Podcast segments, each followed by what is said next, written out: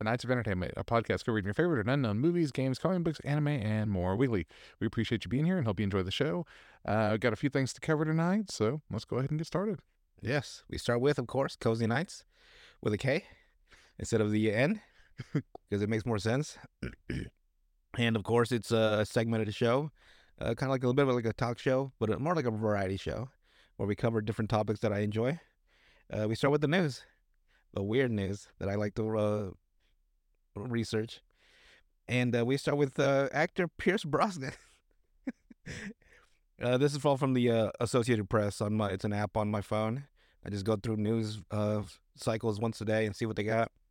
So basically, uh, he's doing court uh, for a mandatory mandatory court appearance on January 23rd for trespassing in an off limits area in Yellowstone Park. He got he got two federal citations, and uh, he wasn't there to make a movie. He was there just as a sightseer. Yeah. And he just kind of wandered off in his own little spot, and they caught him. What part is blocked off in Yellowstone? The geysers, where you Oh. blow your face off. and uh, yeah, he was in uh, Mammoth uh, Terrace, which is the northern part of Yellowstone. And uh, you people are probably wondering, like, that's kind of excessive. It's not. The geysers, eh, millions of people visit Yellowstone every year, and some of them go off bounds. And when the geysers go off, they get burnt real bad. And that's why there is there's heavy fines. There is um, jail time and uh, a banishment from uh, the park if they catch you off bounds. So they, they have to basically punish you to keep you safe, Right. is how it works nowadays. Because people are stupid and they will go off and, you know, get scolded to death. Yeah. So uh, Pierce Brosnan, you know, he's so he's going. Even even the James Bond can't escape escape a federal citation. so uh, we'll see what happens on January twenty third. And More than likely, there's no jail time. He's gonna get some. Uh, He's going to get a massive fine, is what's probably going to happen. probably to set an example, maybe. And probably banned. Damn, they're gonna ban James Bond from Yellowstone Park. He's James Bond. He's supposed to find a way back in. Maybe. All right. Story number two. By the way, that one was the 28th of December. That story happened. Uh, written by, let me give credit here, by uh, Mead Gruver. This next one doesn't have a writer on it. But uh, uh, this uh, TV presenter and actress, uh, Anastasia Iv- Ivleva, if I can say that right, she hosted a holiday party at a Moscow nightclub Mhm. in, in Russia. Oh, yeah, Russia. The funnest place on earth. And Everybody's a, a, a, a whoa or a ooh. they sent my nickname to oh you assholes. My cousins moved, I moved my nickname in the group chat to something else. Uh, okay, so uh, she host she was hosting a party, and uh, all the you know like the the uh, celebrity elite of Russia, like you know every country has their own actors, they're famous people that we don't even know about. Mhm. Like, you have global famous people, like like soccer players that everybody likes soccer they know, right? Then you have smaller uh, country level celebrities that if they went to a different country, like who the fuck are you? Right. basically. And uh, that she was, like, I guess she's one of those. I've never heard of her ever. And uh, she had a dress code for the party, which was uh, dress almost naked. So you could go as naked, but not fully naked. Right. Like as close to being naked as you humanly possibly can, which is just, I guess, put a sock over your cock and balls, and you're, you're good. And so the pictures got out onto um, social media, and there was a public outcry. Uh, one of them, a rapper by the name of uh, Vacio, his real name is Nikolai Vasil. yeah, Vasilievi. Vasil, Vasil, I can't say his name. I'm sorry. Uh, Vasilyev. Vasil, Vasilyev. Yeah, Vasilyev. I learned how to read Russian, by the way. Names due to Tom Clancy's books back when I was a kid. so I, I'm a little rusty, but I kind of remember. And all he had on was a sock over his genitals, which is what I just. he got arrested and fined two thousand dollars for pet, uh, petty uh, hool- hooliganism, and uh, he would the fine was because of uh, violating the country's propaganda law. So uh, twenty people filed that. Then twenty people filed a one billion dollar ruble. One billion dollars is only eleven million dollars in America. Really? One billion rubles. Uh, they filed it against uh, Ivleva. Ivleva. I should have probably rehearsed these. I'm just riffing off Uh, they claim they suffered moral damage from you in the party photos. I'm like, don't fucking look at them then. like their their eyes were just destroyed. They're like, oh my god, I'm a homosexual now because of these photos of this guy swinging his dick in a sock. I, I need I need monetary compensation. well, to be fair, they were gonna give donate the money to the military effort, I guess. So it wasn't like they were just looking for a handout. Right. Because in Russia, everyone's all about you know the the country first. Communism. Look how well it does. They're not communism, supposedly. Yeah, probably not. Supposedly. I don't see uh, Putin, you know, tending his farm. You know what I mean? he seems rather rich. And so uh, this lawyer, Yulia uh, Fedotova, quoted quoted saying, "This is a Harvard quote, by the way. People can gather half naked or naked or in quilted jackets over uh, thongs. Socially disapproved does not necessarily equal illegal. They were basically treated like it was a crime what they did. Right. They were having a private party. Some pictures got out. They should not have gotten in trouble for it. They did because It's a private party. and it's you know, country Russia's a crackdown on everything. So they ruined their they ruined their all these celebrities were apologizing. I'm I apologize for having a dick, my dick in a sock. I'm sorry. I'll never do it again. so uh, so that's the news. Funny as always to me, anyway. the, th- the things I enjoy. We'll see what how f- follows for forward. Sorry guys, it's our first day back, so we're kind of riffing. It's not. It's very informal. So you enjoy an informal uh, talk show. so next we move on to Cozy Kitchen, which I, you know, it's my little uh, food segment because I love eating food.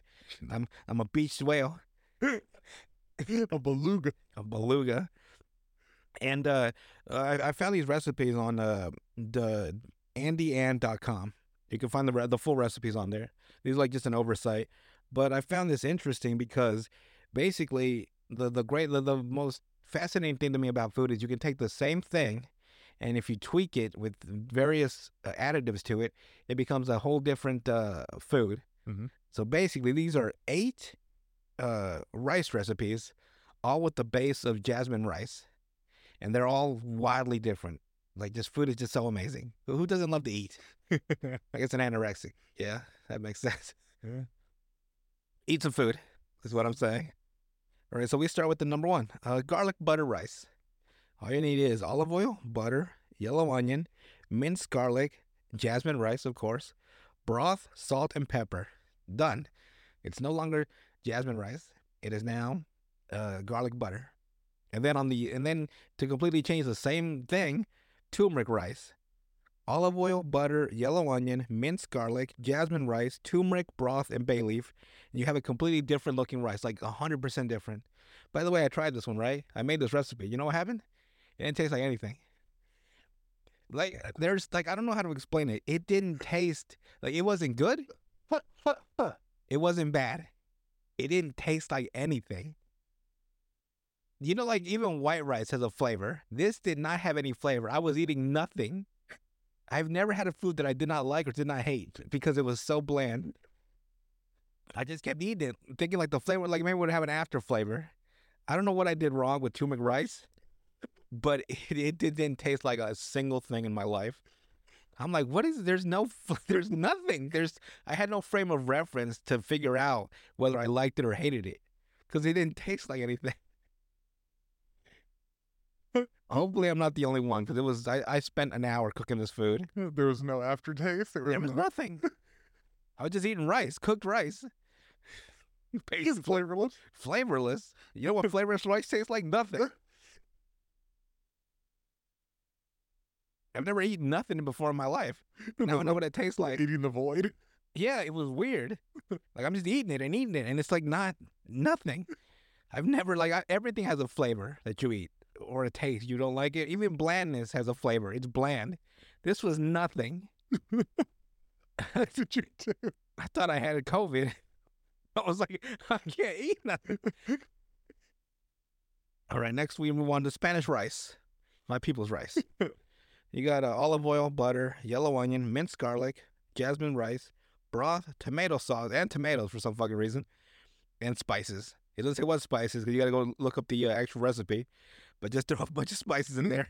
Hopefully they don't blow up. They don't blow up in your face. And next up we have cilantro lime rice. By the way, the the the, the pictures here they're all vastly different looking Mhm. with the same base rice. They're all hundred percent different. Damn, I love food. See, now cilantro rice can taste good or bad. Oh, let's find out what cilantro lime rice would. All you need is olive oil, butter, yellow onion. They also have the same kind of like base uh, ingredients at 1st Mhm. Uh, jasmine rice, broth, limes, and cilantro. Maybe it's like depending on how much lime you use. Maybe like it becomes too For me, it's how much cilantro you use. cilantro. Because for me, cilantro has a soapy taste. What? Tastes like soap. Kind of, yeah. Yeesh. To me. Oh, Like, I don't know what it is. It just has a, like an aftertaste of like you just put soap in your mouth. mm, that's weird. Growing up Hispanic, You're, you, yeah, you throw cilantro on everything, all, on top of all the tacos. like I said, it depends on how much. Next, we got broccoli cheddar rice. That's always good. olive oil, butter, broccoli, jasmine rice, broth, garlic powder, and cheese. Basic and easy. Exactly. Everyone, everyone should learn how to cook. By the way, it is a necessity. It's like a fundamental necessity of human uh, life right now. And it's easy. yeah, it's easy. If you eh, what you what you, what you lack is not that you don't know how to cook, Mm. is that you don't you lack the energy to want to cook because it is a time consuming process sometimes, and sometimes you want to you get off work and you're like fucking McDonald's. you know what I mean? And, and, you know, to be fair, most of the recipes you can go off a little bit of the recipe. You don't have to, as Uncle Roger would say, you use feeling. I, I was feeling. I'd rather say go with the recipe until you know it 100%, and then you can deviate. No, that's what I'm saying. But you can. The only thing you cannot deviate when you cook is baking. Oh, the cookies and stuff. Yeah, because if you go off of that, like if you fuck something up on that, oh my god, oh, They're harder. They're harder than cinder blocks. get a cookie that you can bust Get open a a whip. biscuit that can sink a submarine.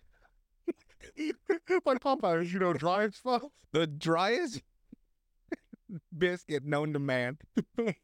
Next, we got uh, taco rice, olive oil, butter, yellow onion, jasmine rice, broth, tomato sauce, green chilies, and taco seasoning. Looks delicious. It's even got a different color than Spanish rice, but it looks almost like a like a darker, deeper color. Yeah, it's the taco seasoning. This one I probably would never try. Uh, coconut pineapple rice, coconut milk broth, jasmine rice, soy sauce, and pineapple. You don't want that? I don't want it. I don't want it on my pizza. I don't want it in my rice. I don't want it in my life. That's, uh, it sounds something. Put that damn pineapple upside down. Let's have an orgy. You didn't know that? The upside down pineapple. I did. I did. Uh, my brother lives by a place that uh, they have one of those. What's the address? Just for, for research references. Next up is Cajun rice. So there's no shrimp in this, by the way. I'm gonna be dead honest with you. but that'd be shrimp Cajun rice. I guess, yeah. Olive oil, butter, yellow onion, bell pepper, jasmine rice broth, Cajun seasoning, and bay leaf. And that, ladies and gentlemen, is our food for today. There's there's a multitude of ways to cook jasmine rice. Apparently, yeah. There's probably even more than that. You can also use it to make uh like uh onigiri, which is those rice balls. You can use it for that. Sounds like an attack. It is an attack from Zoro from One Piece. Onigiri. Onigiri, Yeah, it actually is his one of his attacks. rice ball attack. Yeah, basically. God, you gotta love. Uh, we'll, we'll be uh, going deeper. Like I think the last video we had was the uh, the fool's loaf, that gargantuan peanut butter and jelly sandwich that killed the King Elvis Presley. That was rumored to kill him. Yep. Yeah. Oh man, that thing was a beast of a, a sandwich. So you can at least make some of this healthy. Not my way, but I put it on a pizza. Put the rice on top of pizza. Yeah, basically. Oh my god. You know how carb heavy that would be? I don't know what carbs are, but keep them out of my life. That's bread. That's rice. That's... It's all, the only thing I have in my life that makes me happy is carbs. Then. all right, so now we move on to the main segment. Um, if you've seen the uh, old older videos, you've seen us do uh movie reviews and stuff. And uh if you've seen the very first video, the the first episode of South Park, uh, I did was a hugely deep researched because I don't. I guess I spent like two weeks researching it, and uh, I guess I've fallen kind of on the wayside of that. Like it's been like really haphazardly researched. Like I just watch it, like ah, it's bullshit.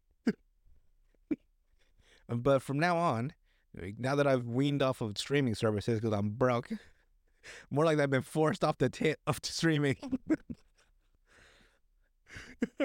and uh, even with Tubi being free, it's also not as uh, uh, like uh, just watching a DVD and like really watching like the first you watch the the, the movie or the TV show, the episode, then you have all these special features like the commentary and the interviews and trailers and like I just want like so from now on I'm gonna do very deep dives in movies and TV, but over the span of several weeks. So it'd be the same movie for a couple of weeks as I watch more. Like if I watch the movie first, then I'll watch the commentary if it's got it.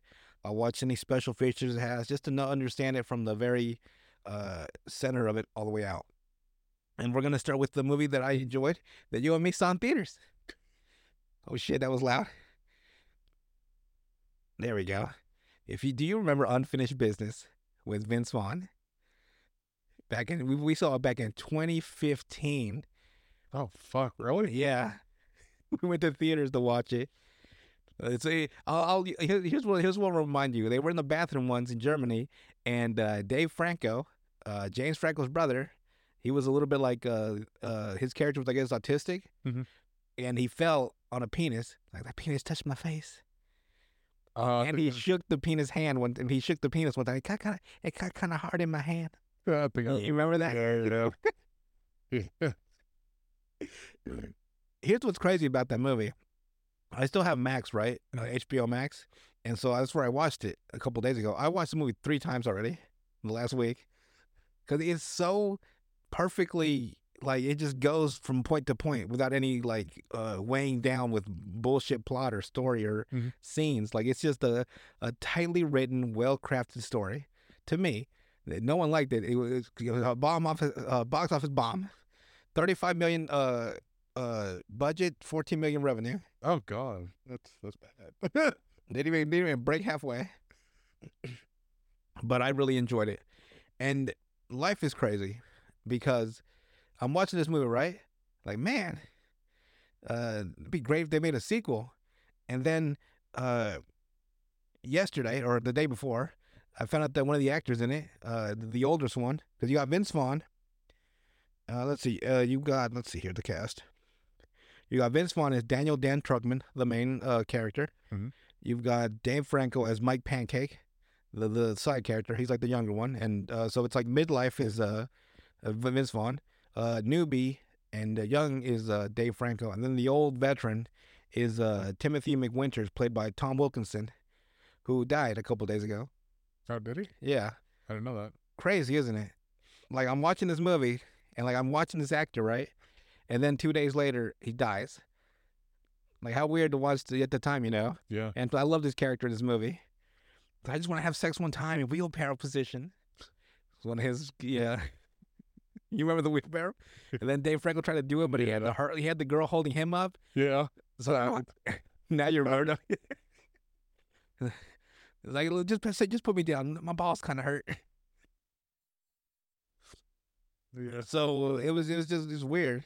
Like I'm watching this movie, right? And then I just like out of like I would not have realized he died, right? Or have paid uh, as, much attention as I did, Mhm. had I not watched this movie just that moment. Right. I just be like, oh, another actor died. That's unfortunate. Uh, you know, um, uh, condolences to his family. But he's dead. I'm like, oh, he's dead. I was, I was, dead. I was like, man, I just watched him in Unfinished Business. Yeah. Man, that sucks. So basically, the movie, uh, it follows uh Vince Vaughn's character, and who he quits his job because he gets in an argument with his boss because he's the boss, uh, Chuck Portnoy, played by a woman, but her name is Chuck Portnoy, and I, they never explain why. Which makes it even funnier. yeah, I guess it does. I'm like, why is your name Chuck Portnoy? And uh, he quits his job uh, because she was going to cut five percent of his income for the next year. He's like, I'm not. Five percent's a lot when you have a wife, two kids, a mortgage. So he's like, oh, fuck it, I'm gonna start my own business, and I'm, I'm gonna compete with you. And like, he's like, you're gonna compete with Dynamic? He's like, you're damn right. And the, the business is fucking random as fuck. It's called Metal Swarfing Selling Field. So they they sell uh swarf, which is like the metal residue after you make a bridge or something. like I don't know, I don't know what the fuck swarf is. I know more about swarf now than I did before I started the movie. And I'm we gotta get our numbers up. We gotta we gotta fudge the numbers to, to make sure you gotta convert it twice. I'm like, what if I'm not trying to sell? We're gonna start selling Swarf now. uh, Knights of Entertainment also selling Swarf. Knights of Swarf, you can buy your your own supply of swarf. basically. uh, so uh, he leaves the uh, the job. Like he first he makes a speech like, "Who wants to come with me and start a brand new company?"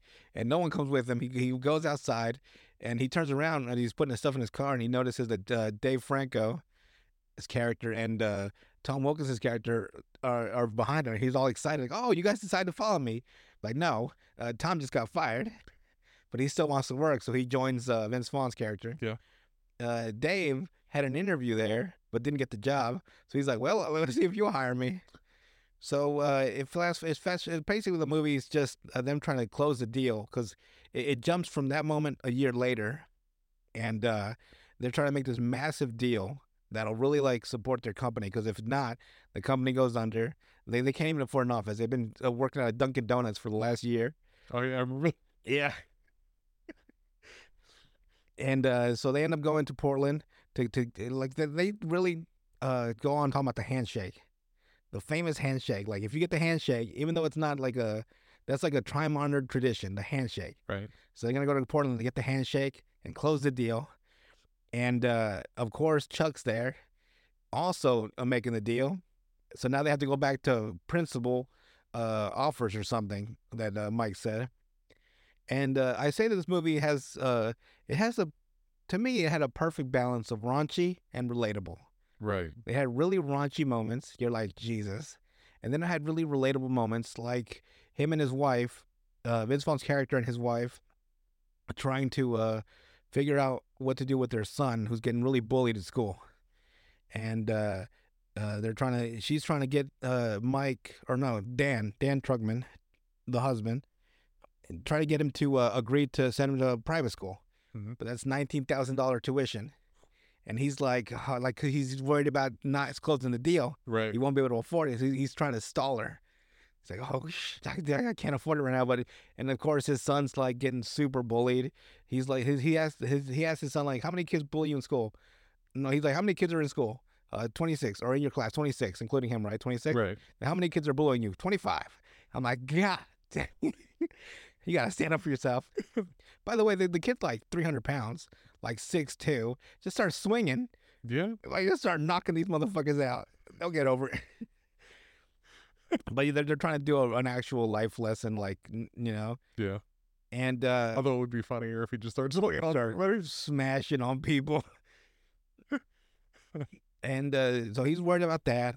Uh, Tom's character is wants to his. They all have a reason for needing this deal to get through. Mhm. Tom's character, he wants to get the benefits from this deal because he wants to divorce his wife because he's, he's that's the only woman he's ever been with romantically. And uh, she is a cruel human being, he says. Like she's cruel. You know what she looks like? She looks like that that vending machine over there. And it is a fucking a goddamn Pepsi machine. and then and then my uh Mike Pancake, uh Dave Franco's character, who's uh uh I don't want I don't know how to say it t- tastefully. Like he's mentally deficient, but he's like he's uh he tries. Like he's smart in certain ways. You know what I mean? So he's autistic I guess so. They never explains that in the movie. But he, he, he because he's socially awkward, right? yeah But he's extremely smart at one thing. yeah he's like really good at numbers in the Yeah. company. That's autism, And or uh, at least on the autistic spectrum. his his character is so like like Dave Franco can act because you believe that he is that person in that movie, and then they don't make fun of him for being the way he is, right? Like they, they that's just how that's Mike, and uh, Mike's like, your wife looks like a square, and then Dan's like, that's a square to you, and he's like, Mike's like, yeah, yeah, that's a square. he, he he knows he messed up. That's why he gets all nervous, and then he uh, Dan does an, a a rectangle shape that right there. That's a square. It's like, yeah, yeah. it's such a funny exchange. This right here is a square. so yeah, uh, Tom wants to divorce his wife, and but he wants to leave her with some money. He's not a completely asshole. He wants to leave her with a good uh, fund, retirement fund, and all he wants to do is have sex wheelbarrow style. two times in the movie, Mike's like, "So how is it like a wheelbarrow?" And then Dan's like, "Could you hold her legs up? Fuck," because he explained it like three times already. Just hold her legs up. Fuck. I love when he gets mad at Mike because he, he's like, like, because Mike never stops asking random questions. Just a whole bunch of random questions. Uh, by the way, Mike does the wheelbarrow position in the movie. He, did, he does it once, but he does it with the girl holding her him up. I don't know how he's in her, right? I guess he's in like I guess his dick is crushing his balls as it goes up. You know what I mean? Like in your mind, look at it logistically, right? His dick would be pushed down and up, right? So it'd be like pressing up against his balls. And that's why he's like, my, my balls kind of hurt. And she's like, it's funny because she's how willing of a partner she is. She's holding him upright. And he's like, did, did that feel good? And she's like, no. I'm like, oh. and then later on, he meets a woman. By the way, Mike is a uh, a magnet for women. Gets laid twice on his business trip. The second woman, uh, he does the, the wheelbarrow, wheelbarrow position right, Right. the correct right, and he's like, "It's so easy. It makes so much sense." He was so proud of himself. Since he actually got it. Yeah, and freaking Tom uh, during the Portland trip before they go to Berlin because the the Portland trip uh, Portland trip uh, uh, falls through. Uh, he hires an uh, uh, a, a French maid, and, and unfortunately, it goes into Dan's room, and he gets the actual maid. So, uh, Tom is sitting in the chair, right, watching this regular maid for the hotel do her job, right? He's like, I like to see titty, and I'm not seeing enough titty from you. So if, every once in a while, if you turn around, let me see some titty. And I'm like, Tom, that's an actual maid. and then in Dan's room, the maid's like uh, basically asking him to jerk off. And Dan's like, what the fuck? He's a happily married man. Uh-huh. Like, I'm going to need you to leave this building right now. Uh, it's a funny explain. So it's always the raunchy, but then the relatable Right. the family stuff that he's trying to make sure his family's happy. His sons uh, and his daughter. His he's got this little. It's uh, I love this way they constructed the narrative for the movie. He does a narration like voiceover, Mhm. but he does it in a way that makes sense in the movie because his daughter uh, wants. She has got this like uh, school uh, assignment that says, uh, "Who's your father?" or it says, "Who's your daddy?" And he's supposed to explain his job, who he is, all this stuff and he's trying to figure like uh, who's your daddy? Well your daddy he works for swarf and he he does it's it's uh, uh metal runoff from big you know what? Fucking stupid. It's boring shit. Like the the narration right? So it's a good frame for him to explain what the struggles going on in with his job with his kids and frame it like where the the voiceover makes sense. Instead of just some random like uh godlike voiceover that just comes randomly right? Right. And uh, uh, that's the relatable part. When he's like, uh, "Who's your dad?" Your dad's the guy who's worried that if this deal doesn't get through, he's gonna have to fire two uh, really good men, and then your brother won't be able to afford to go to uh, this new uh, school.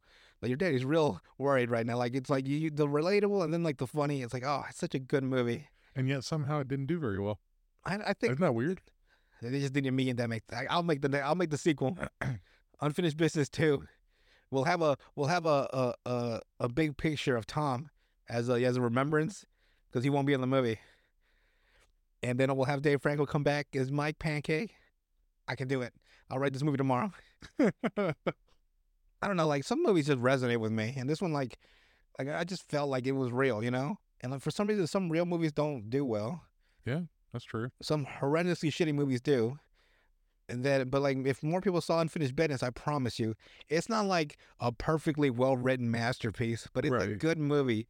And you, you know how you know it's a good movie? If you can watch it multiple times within one week. Yeah. Like, could, could you watch Justice League twice and you know, back to back? Fuck no. Mostly the uh, the Joss Whedon one. No. No. As much as I love uh, Endgame, Avengers Endgame, right? I, wouldn't watch the two in a row. I'm like, oh, that's a long one. Yeah. That'd be a very long, long. But I watched freaking uh, Unfinished Business three times last week. Yeah. Because I even like with um like Constantine, I can watch that a couple of times even, and I'm good. You know, like it's not one of those kind of movies. It's like I don't want to see it. Exactly. There's no drag in the movie Right. that like pushes pulls it down that ruins like it's all perfectly level uh field. Mhm. I don't know how to explain it. It's just all perfectly it all like there's no excess weight in this movie. In movies, sometimes have uh, scenes that make no sense, Yeah. or like they make sense, but they're so dragged out. You're like, God dang. That's what a lot of people had an issue with that uh, Lord of the Rings on Amazon. They said it drug on too long. I don't blame them. Those movies are long, and the show. the show itself anyway. But the like, uh, there was a thing going around saying, "What movie would you watch for a million dollars, nonstop for a week, for a week. And right now, it'd be unfinished business. just nonstop?" I watched Kick Ass. I actually watched Kick Ass for a week straight. I don't know why. Like no, like every every waking moment. I I gotta eat and shit. I know. But aside from that, Oh, you're watching one movie over and over and over, and you have to watch it. it depends, really, honestly. For me, I chose the uh the Lord of the Rings trilogy All three of them. because they're so long. But the third But one then the is two and the new one comes back like, oh, you forgot all the. exactly. I guess it makes sense. and it's not that boring, at least for me, because it's got a bunch of lore and stuff like that where you can watch it. That's kind of how I feel with the uh, the unfinished business is that you can watch it multiple times and pick up on things you missed the first time. Exactly, just new little little interesting tidbits you overlooked the last time. Like uh, my thing is they're not dumbing down the movie for you. No, they never did. They they You know what I mean? that, that's that's the great thing about unfinished business was like they never explained really their job. Mhm. You just listen to them talk about their job as people that knew their job. Mhm. There was never a, point a point where they were like they they stepped aside to to tell a stranger like that would be the the the surrogate of you Mhm. like some random person like what's Swarf like oh Swarf is all this and that. I guess they did it once during like their the moment they were smoking pot. But they're like uh, they didn't really they didn't do a, a huge explanation. Like I would just sell Swarf, just metal runoff. And one of them was like, "It's boring." Like yeah, it's boring as hell. Yeah, because there's a lot of movies that do that now, like the new ones that are coming out. They explain every little detail about what's going on. Don't I'd be, rather see it, not hear it. don't be mad, but anime does that a lot. Depending on the anime, yes. I know I know freaking Bleach was like a goddamn encyclopedia. The first few episodes, I'm like, okay, Yeah. I got. Yeah, the upside is that after that, it didn't have all that. It, they were so filled to the brim on everything. Probably the writer ran out of stuff to say.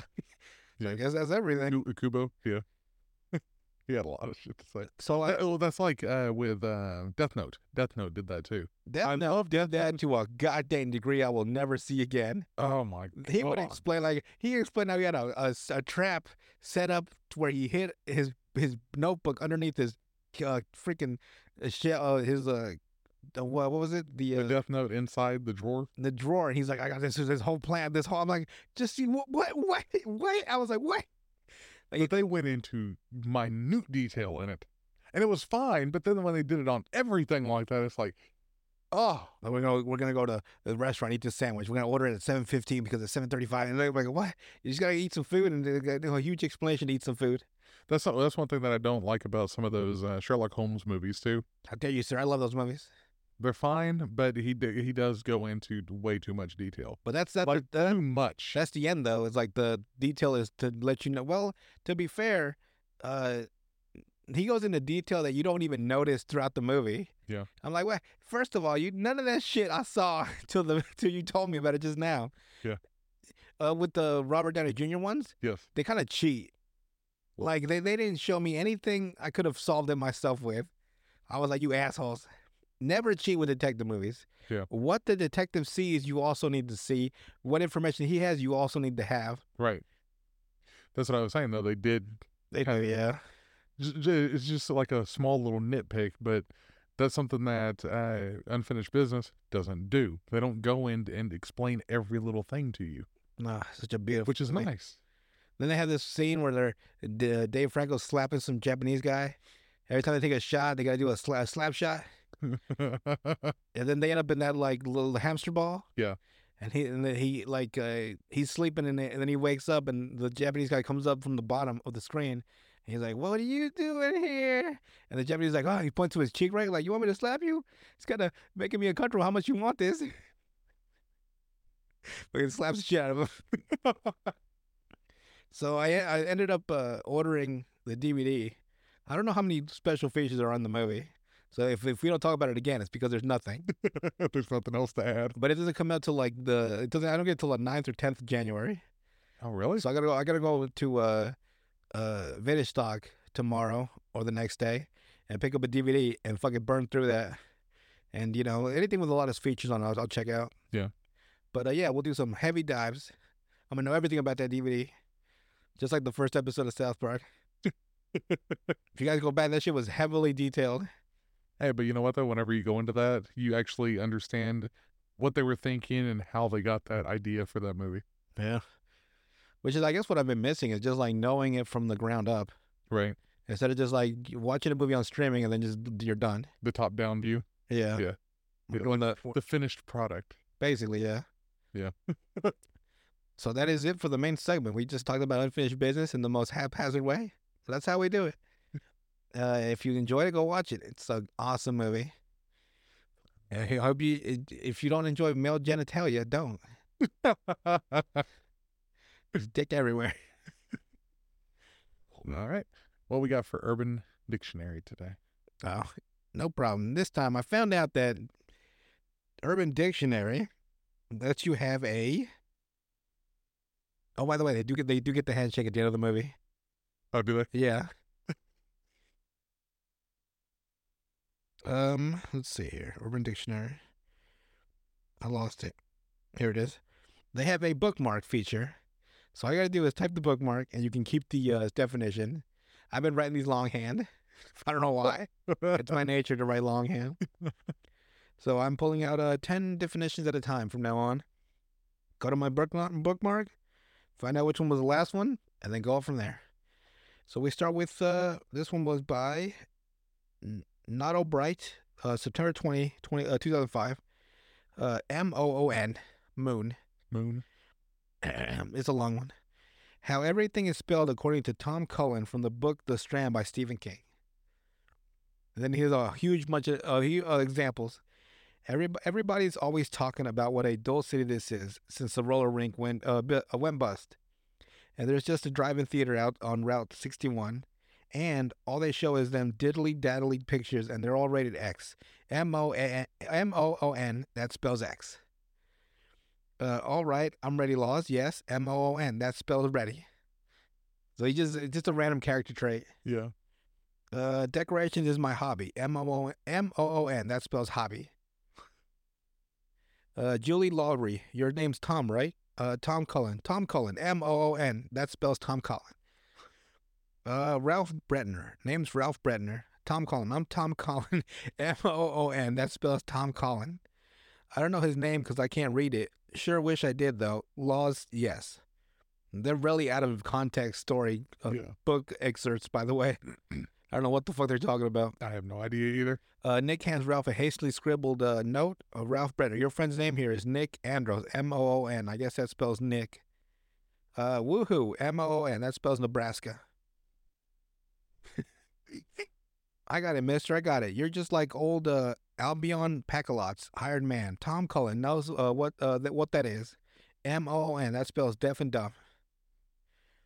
All right, so now we move on to uh, something by uh, Creed Moore, October twelfth, two 2004. Finger test. Oh god. I know. Uh, a test used to determine the smell of a vagina. Exactly what you thought it was. Uh, you, get, It's gonna be something like that. you Yeah. get a little on your finger. Uh, give your partner a hug, and then you're when uh, when they're not looking, you smell your finger to see if you want to want it in your mouth, or to see if you want to put it in your mouth. Wait, to see if you want to put your mouth there. Oh, okay. Okay, that makes more sense. Yeah, that's a good trick though. A very good trick. Just shower, ladies. Just. Generally, yes. All you need, don't worry. All you need is soap and water. That's all. Believe me, you don't need anything, any special chemicals or anything. Yes, you do. You do. No, just soap and water. I no. promise. You need. You need to put some. You don't. You do. Soap and water. we are going to agree to disagree on this one. uh, Las Vegas Hour by Dictionary and 117 on December 27, 2020.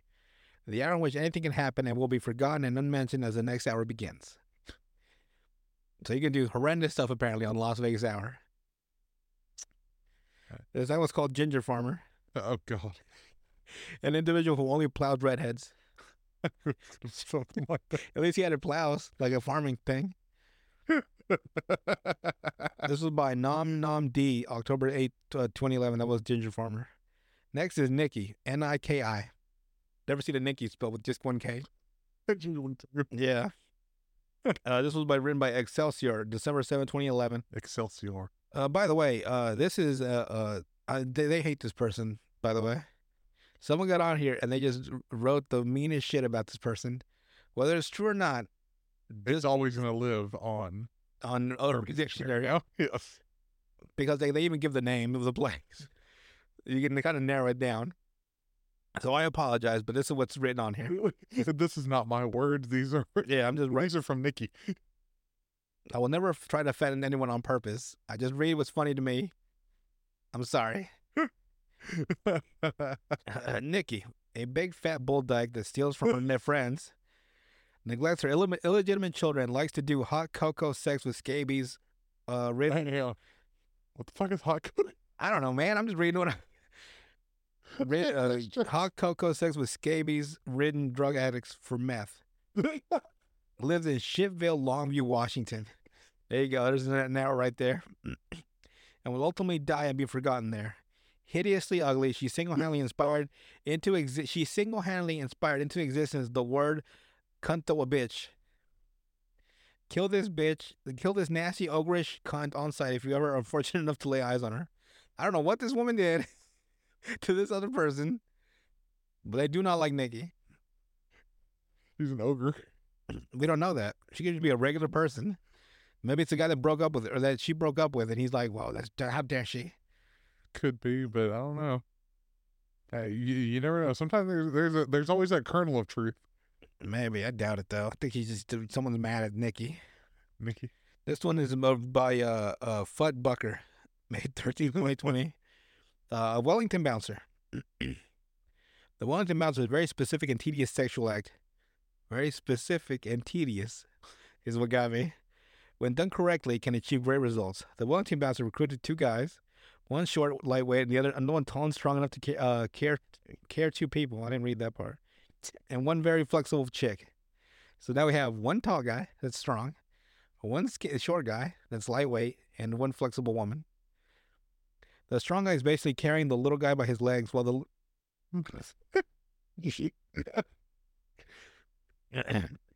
the strong guy is basically carrying the little guy by his legs while the little guy is sitting upright.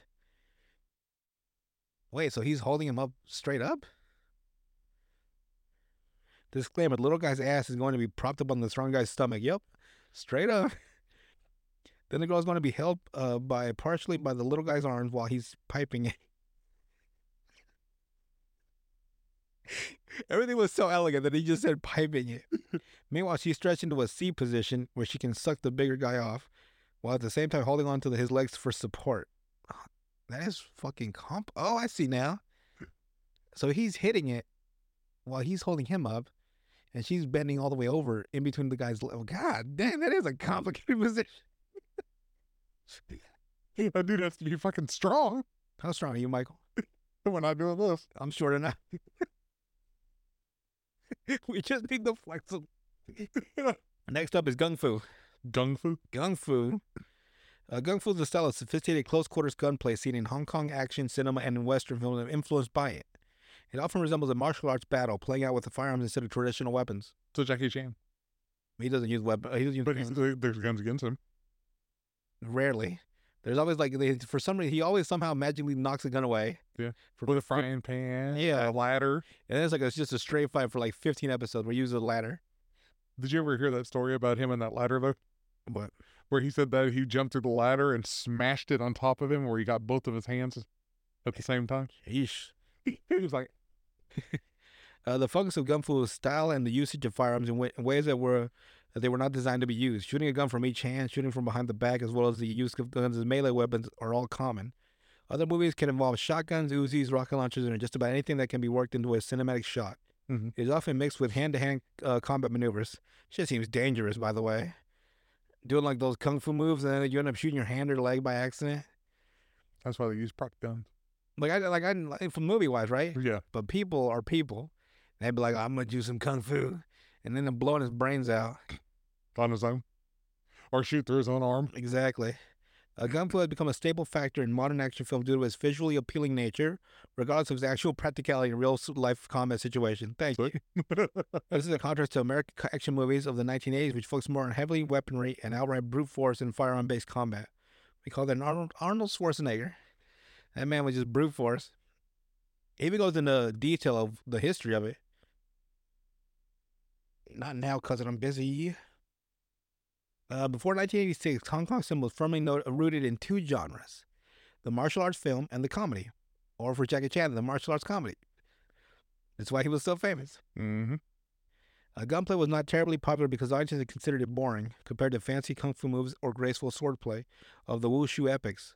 What moviegoers needed was a new way to re- represent gunplay, to show it as a skill that could be honed into uh, integrating the acrobatics and grace of traditional martial arts.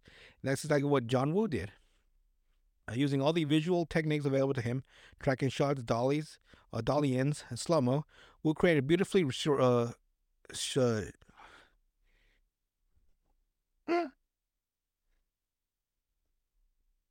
why can't I say this word? I know what it is.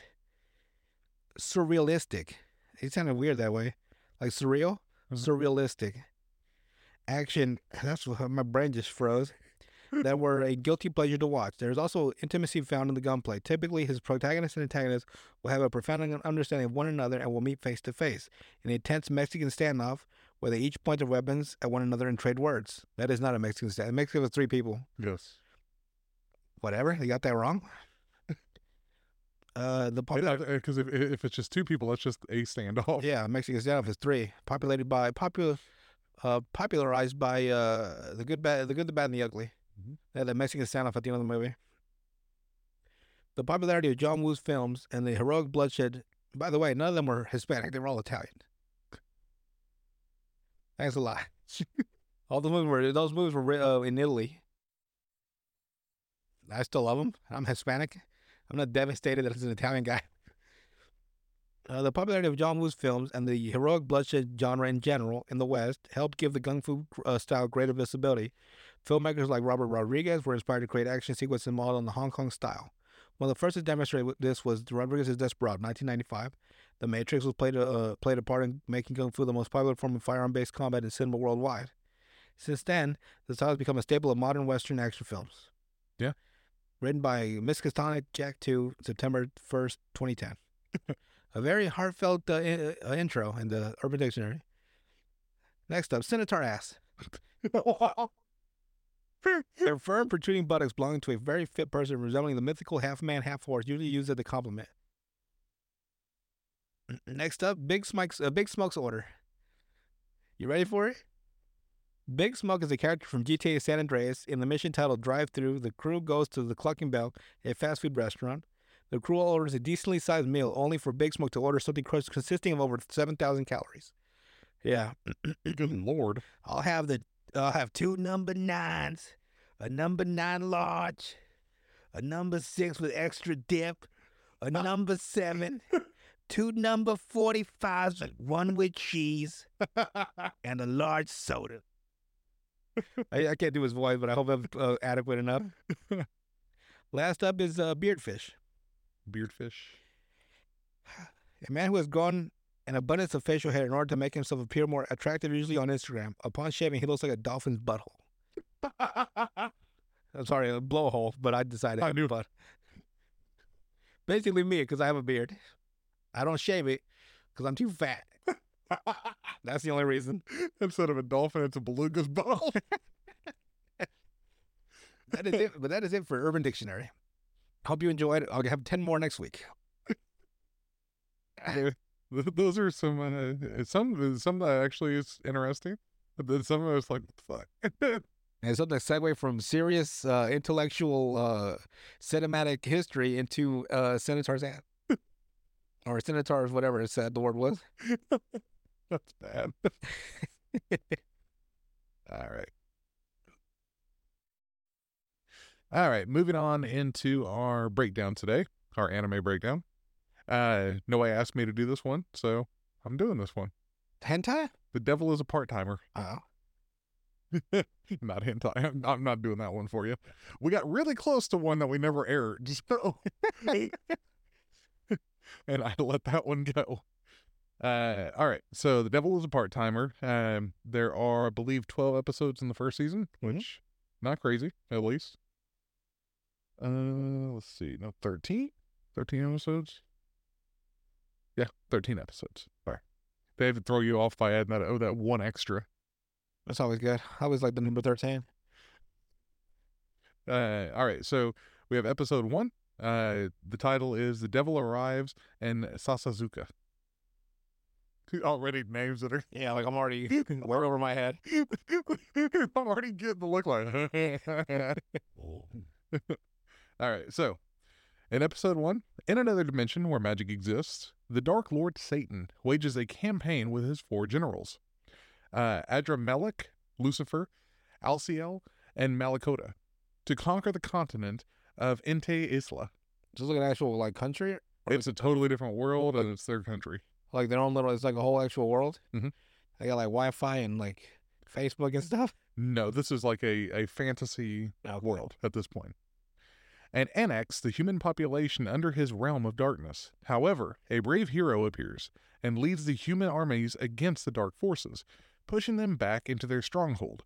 Here, Satan faces off against the hero, but with neither able to decisively defeat the other and his armory, armies crumbling, the Dark Lord uh, retreats and, along with Alciel, opens a dimensional portal and leaves their world, vowing to return and conquer Ente Isla one day.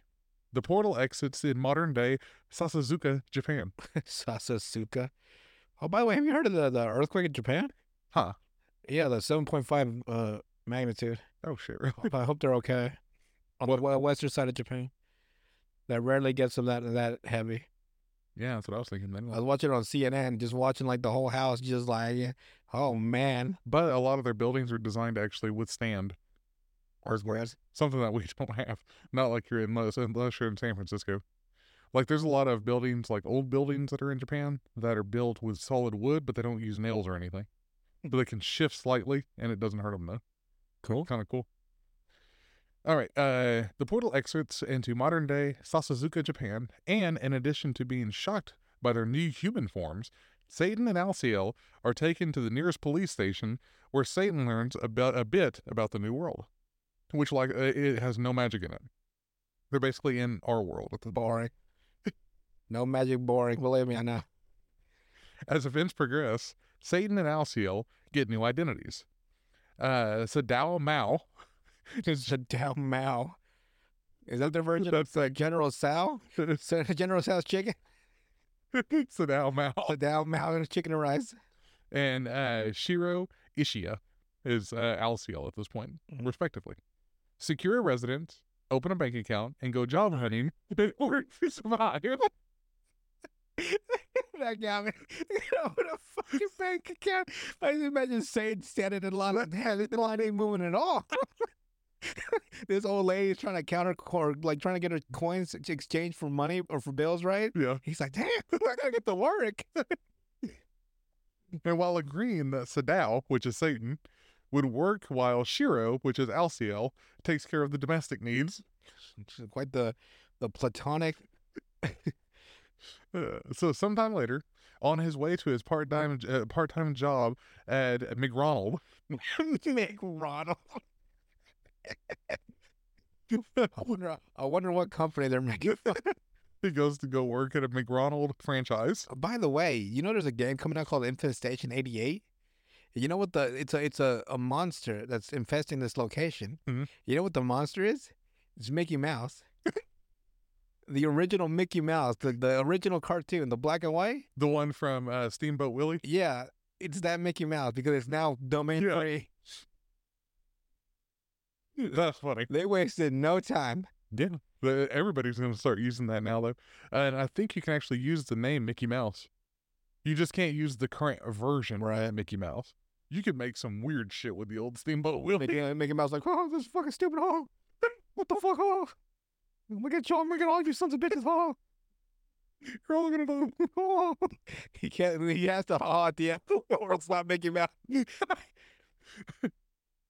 All right. So Sadao encounters a beautiful scarlet haired girl at a crosswalk and offers her his umbrella to shield her from the rain. While at McDonald, Sadao not only experiences seemingly McRonald. gonna get you every time. They just basically took Ronald McDonald's name. McDonald, yeah. The Mech on front. McRonald's. Yes. You see how they got their name. And it's not Mick, it's Mig. MG. Meg McDonald. McRonald's. McGraw. Damn, they went hardcore. So now not only experiences a seemingly random mild earthquake, but faces a dilemma on whether to use his remaining magic to repair the broken fryers, Hey man, you gotta work. You got no choice. Eventually not getting the chance to.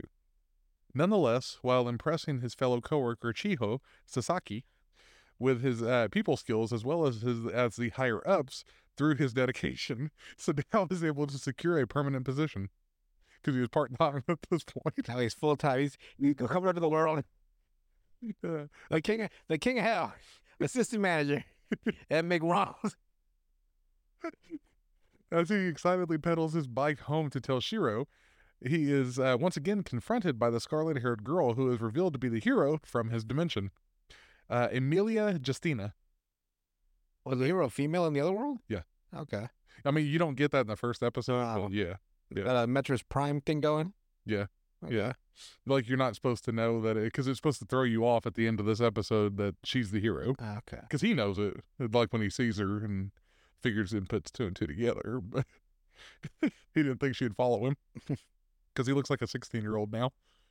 So, yeah. And Japan does love their young protagonists. he goes from being this gigantically buff to being a 16 year old having to get a job at McDonald. So we go into episode two. The title is The Hero Stays at the Devil's Castle for Work Reasons. Huh. So, in the wake of Satan and Alcio's departure from Ente Isla, Emilia and her comrades give chase. Back in present day Japan, Sadao tries to reason with Emilia, now under the identity of Emi Yusa, although she ignores and tries to attack him. Afterwards, they are both arrested and bring, uh, brought to a police station for questioning, where the officer in charge mistakes them for having a, quar- a couple's quarrel. Because they're getting ready to fight each other, but they look like kids, though. Much to Emmy's protest. On their way home, Emmy threatens Sadao, although he just shrugs. Following day, while feeling angry that she isn't living a better lifestyle than Sadao, Emmy pays him a visit. Shiro, in shock, locks her out but lets her in after Sadao casually explains her circumstances. Because she's running out of magic the same way they are. She homeless or what? No, she's got a job too. Oh. She has to work as well. uh, Shiro, uh, let's see. Uh, after commenting on Sadao's lifestyle, because they're living like bums in an apartment, you with no furniture or anything, Jesus Christ. Uh, she explains that along with Archbishop Olba Meiyer, uh, were going to follow them through the portal before it disappeared. She ended up being the only one transported. Over the next few days, Amy begins stalking Sadao and Shiro around town and learns that they are living good, humble lives. This prompts her How good the life of the old goddamn furniture in your house. This prompts her to ask him after work if he has considered staying in the human world, to which he boldly states he will, he will return one day to conquer Ente Isla once he has the money. He saved enough money, yeah. Just then, they both come under a magical attack from a sniper and hurriedly escape. Sadao realizes they may have a common enemy and blames Emmy before leaving uh, for the night. Emmy, however, shows up again at his apartment, much to his suspicion, and awkwardly asks if she could stay the night since she lives a distance away and lost her wallet while she, while they were escaping earlier. So she dropped her wallet. Uh, Sadao casually, uh, casually gives her sanctuary again to Shiro's shock, while Emmy tearfully ponders to herself how she got herself into the situation that she's in now. That night, Sadao receives a mysterious text from Chiho warning that more earthquakes are on the way while asking for his advice. So, they, they- if you, uh, ever since he's been here, there's been more and more earthquakes Hmm. in Japan. Interesting. So they're trying to break through from the other side, or I think you'll see. uh, episode three is called "The Devil Goes on a Date with His Junior uh, in Shinjuku." Junior? Chiho, What is that? that girl Chiho. Oh, okay. The following morning, the national news broadcast a, report, a report mentioning the I attack. got a TV. Got no furniture. They got a TV. mentioning the attack that Emmy and Sadao were involved in with Chiho excitedly uh, prepares for her date with Sadao. Meanwhile, Emmy receives an anonymous call at work from the same enemy who shot at them, who explains that killing both her and Satan would be in Ente Isla's best interests. So it's somebody from their world that's sniping at him. Damn, he came he came out like stacked. He's got a sniper rifle. He's they came out. like- Uh, later, the police track down uh, Sadao from his bike left at the scene, and Emmy is forced to vouch for his identity while afterwards warning him about their common enemy. Later, Sadao meets Chiho for their date, which, unbeknownst to them, are followed by a cautious Shiro and suspicious Emmy. So you have Alciel, his uh, underling, following them, and the hero are watching them as they go on their date. Who's the chick he's going out on? A girl that he works with at McDonald's. Oh, okay. I thought it was the the girl, the hero girl. No, no, no, no, no. Uh, that's uh, Emmy. This girl's name's Chiho, Okay, okay. and with some big tits. Standard practice. it really is. Always. what you? you I'm out of- I shouldn't say. You want to? I'll give you guys. Uh, you guys want to see a? Like okay, so the the joke is that Asians always have their characters have massive tits, right? Yes.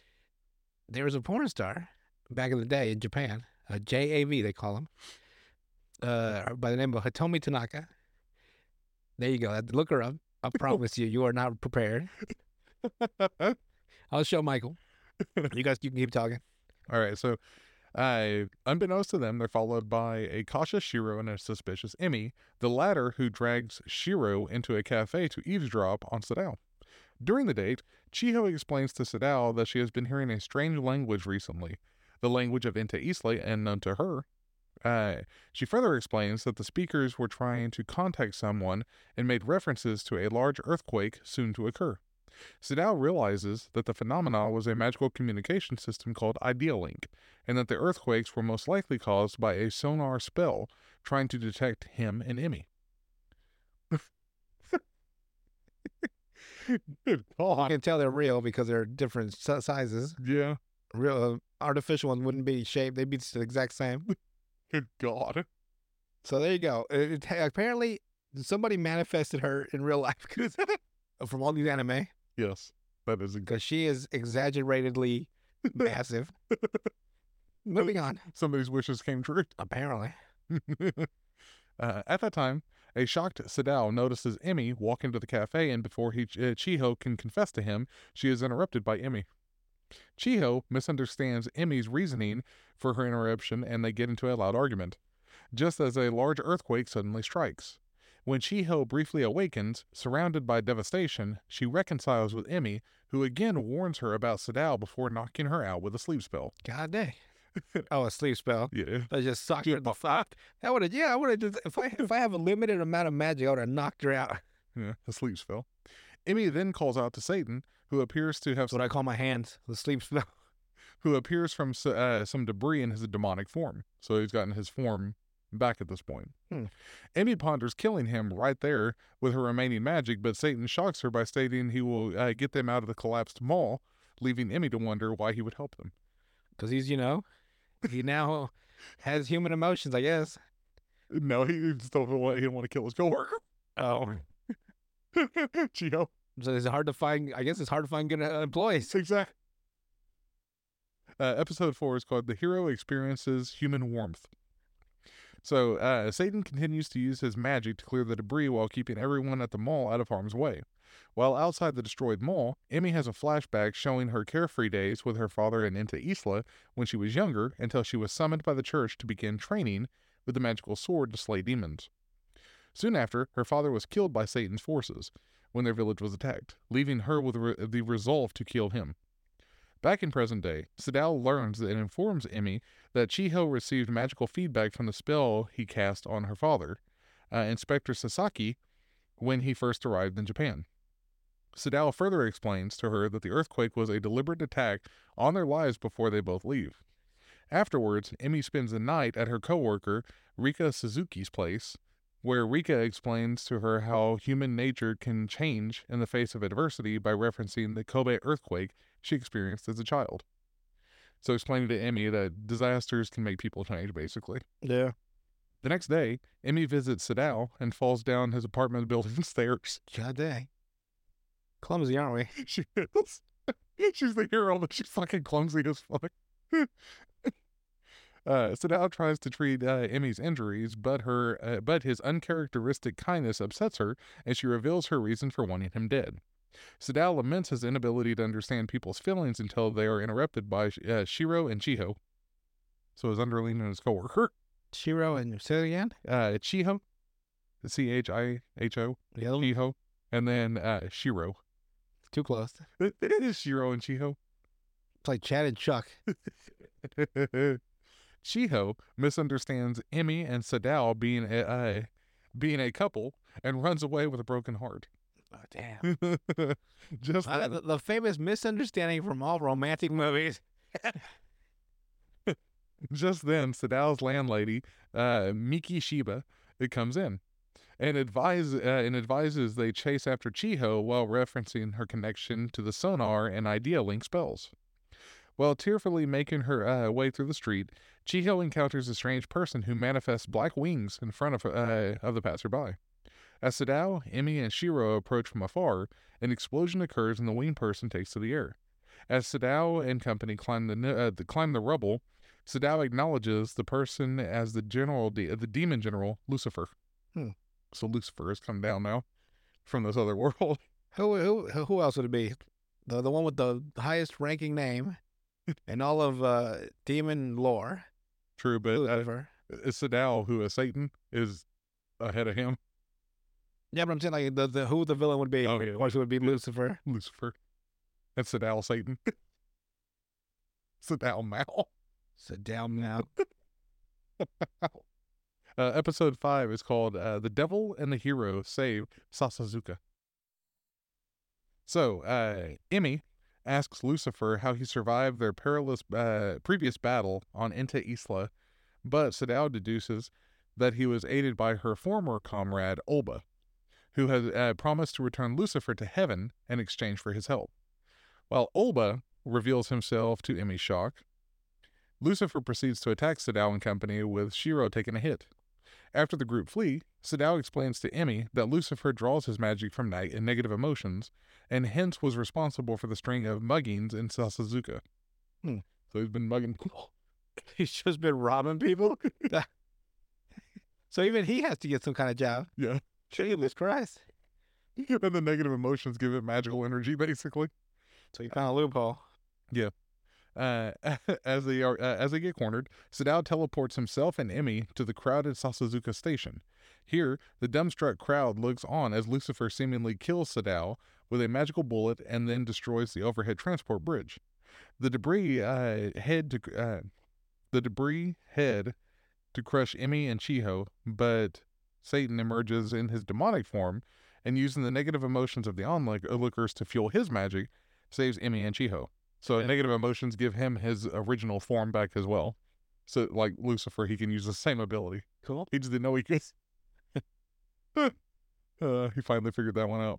Uh, after, Satan sets up a magical barrier, knocking all of the civilians unconscious, while Emilia calls forth her magic and engages Lucifer in aerial combat. Alciel then shows up, healed, in his demonic form, and joins the battle. Chiho looks on at the incredible scene, at which point Satan finishes Olba and then Lucifer with a multi layered magical punch. Where it's like these magical circles start appearing, it's like one, then two, then three, and then it just goes all the fucking way back to the edge of the city. Damn. just all these magical circles. uh, in the aftermath, Sadao and company officially introduced themselves to Chiho, so now she knows. Uh, just then, Emmy's comrades from Ente Isla, uh, uh, Emeralda and uh, Albertio, Albertio, Alberto. I guess so, yeah, Albert, Alberto. Albertio. I guess it is Hispanic sounding. They arrive through a portal, reunite with Emmy, and explain the corrupt state of the church back on Ente Isla. Afterwards, at Sadao's apartment, Albertio explains his use of the sonar and idea link spells, which were intercepted by Chiho. Meanwhile, Satan uses his remaining magic to restore the city along with erasing the civilians' minds. Later, at McRonald, Sadao explains to Can't get over that. McRonald McRonald. Sadao explains to Chiho that he has enough left to erase her mind, causing her to yell at him, saying that why would she want him? Uh, why would she want Sadao to erase her memory? You know, instead of I'm all out of love. I'm just like the romantic music starts playing. yes. Uh, episode six is uh, the devil climbs the stairway to school. uh, Gotta get that GED. At the church's headquarters on Ente Isla, a report is made by a girl stating that the Archbishop Olba's previous report that he killed the Dark Lord, Emilia, Emeralda, and Albertia were false, and they discuss the consequences of letting the truth lead to the rest of the church that they were that they do remain alive. Meanwhile, back in Japan, Lucifer, now wanted by the police in connection with recent muggings, Fuck. moves in with Sadao and Shiro under the name Hanzo.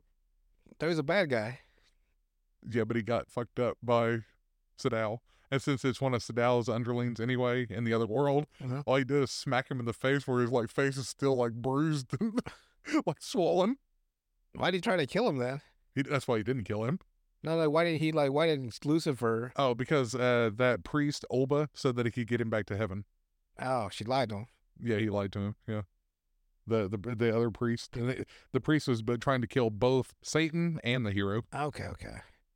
So now you have Lucifer. He's like he looks like a little kid, like uh, uh, 12, 13. God dang. super skinny. so he's going by the name of Hanzo now instead of Lucifer. While becoming proficient using the internet. Through the internet, Hanzo learns of a rumor that a paranormal activity in the form of a portal activations to Ente Isla occur in an abandoned classroom at a local high school, which turns out to be Chiho's school. That's So- storytelling for you. Yeah. It had to be, you know what I mean? Yeah. So now and Shiro decide to investigate in the hopes of harvesting magical power from the portal.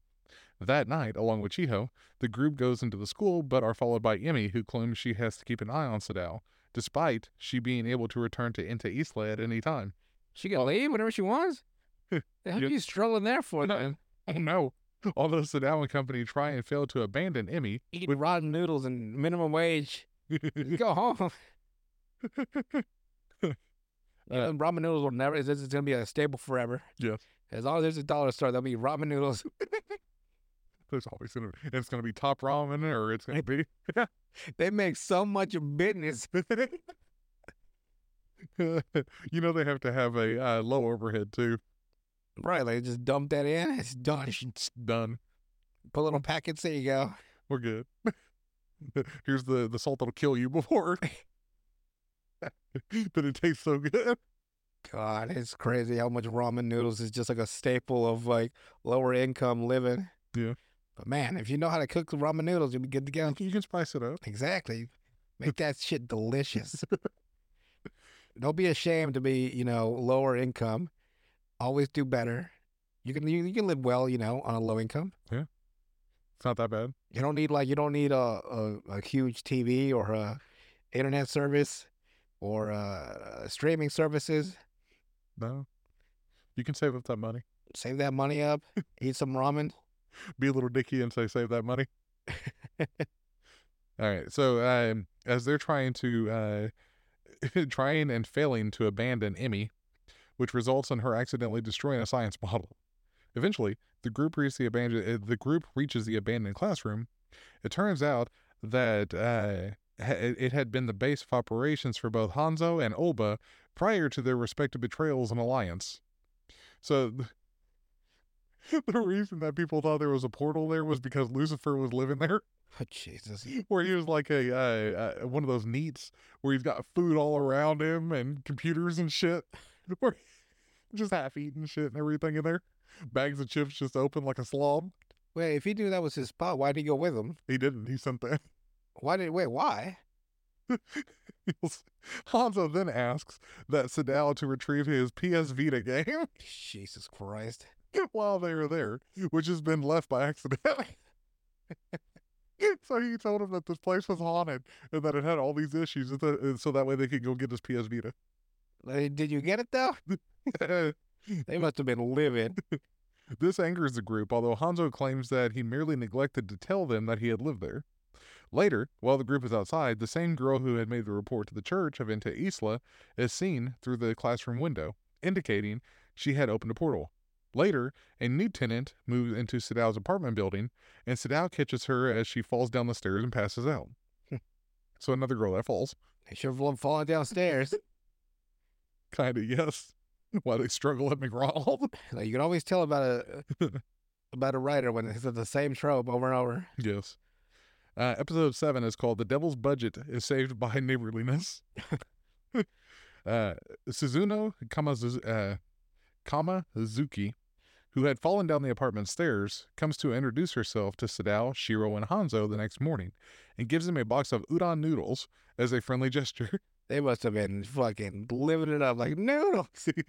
Elsewhere, Emmy receives a box containing bottles of a sacred power boosting drink from Emeralda in the other world. As she continues to uh, stalk Sadao's apartment, Emmy spots Suzuno helping Hanzo with chores and goes to covertly investigate. Although she is caught up when Suzuno, uh, exits the apartment and Emmy falls down the stairs while fleeing. Christ. She fell down too. They're like the hero side are fucking clothing as shit. Back in Sadao's apartment, Suzuno uh, introduces herself to Emmy and thinks that she and Sadao are in some kind of relationship because of their unreserved manner when speaking to each other, which she not uh, she denies. Emmy then speaks with Suzuno outside and seemingly misunderstands that Suzuno might like Sadao, prompting her to warn Suzuno not to get too close to Sadao. Like she thinks that all these girls are falling for her. you got Chiho, you got uh, Suzuno, you got Man, just trying to make some rent money. Ain't got time for love. exactly. Although Suzuno already knows who Emmy is, being from Ente Isla herself, unbeknownst to Emmy. Uh, although Sadao leaves for work, where uh, he is made shift supervisor, Suzuno gives him a uh, handmade uh, boxed lunch. While Emmy st- uh, stakes outside outside of McDonald, Emeralda calls out to ask uh, the results of the magic drink and relays that there is uh, peace on Ente Isla for now while rumors are being spread. Emeralda further adds that the church is currently looking for a missing Olba. They can't find that priest that had attacked him in the couple of previous episodes before, Hmm. warning that people may be looking for her as well. As Sadao takes a break at McDonald, Chiho gets jealous of the packed lunch given to him by Susanoo. Meanwhile, while buying food at, at a convenience store, uh, Emilia is attacked by a masked man uh, wielding a large scythe and using magic, which nullifies her magic sword in a counterattack.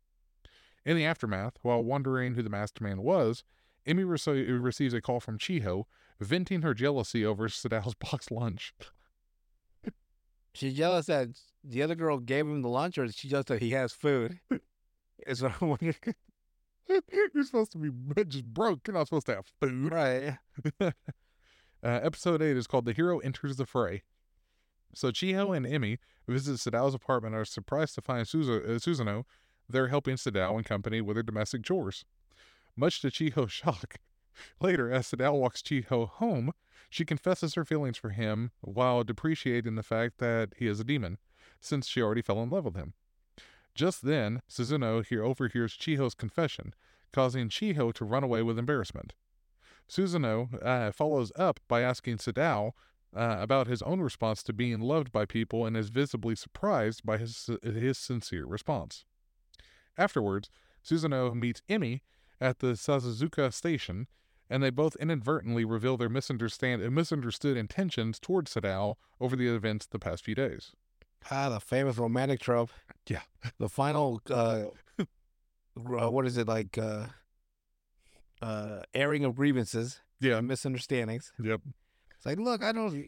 I, he was like just a friend and all that. We can, this guy, whoever this guy, whoever wrote this, took uh, the the uh, relatable aspects of typical slice of life movies Yes. and tweaked them to fit into a supernatural story. Yes. Clever man.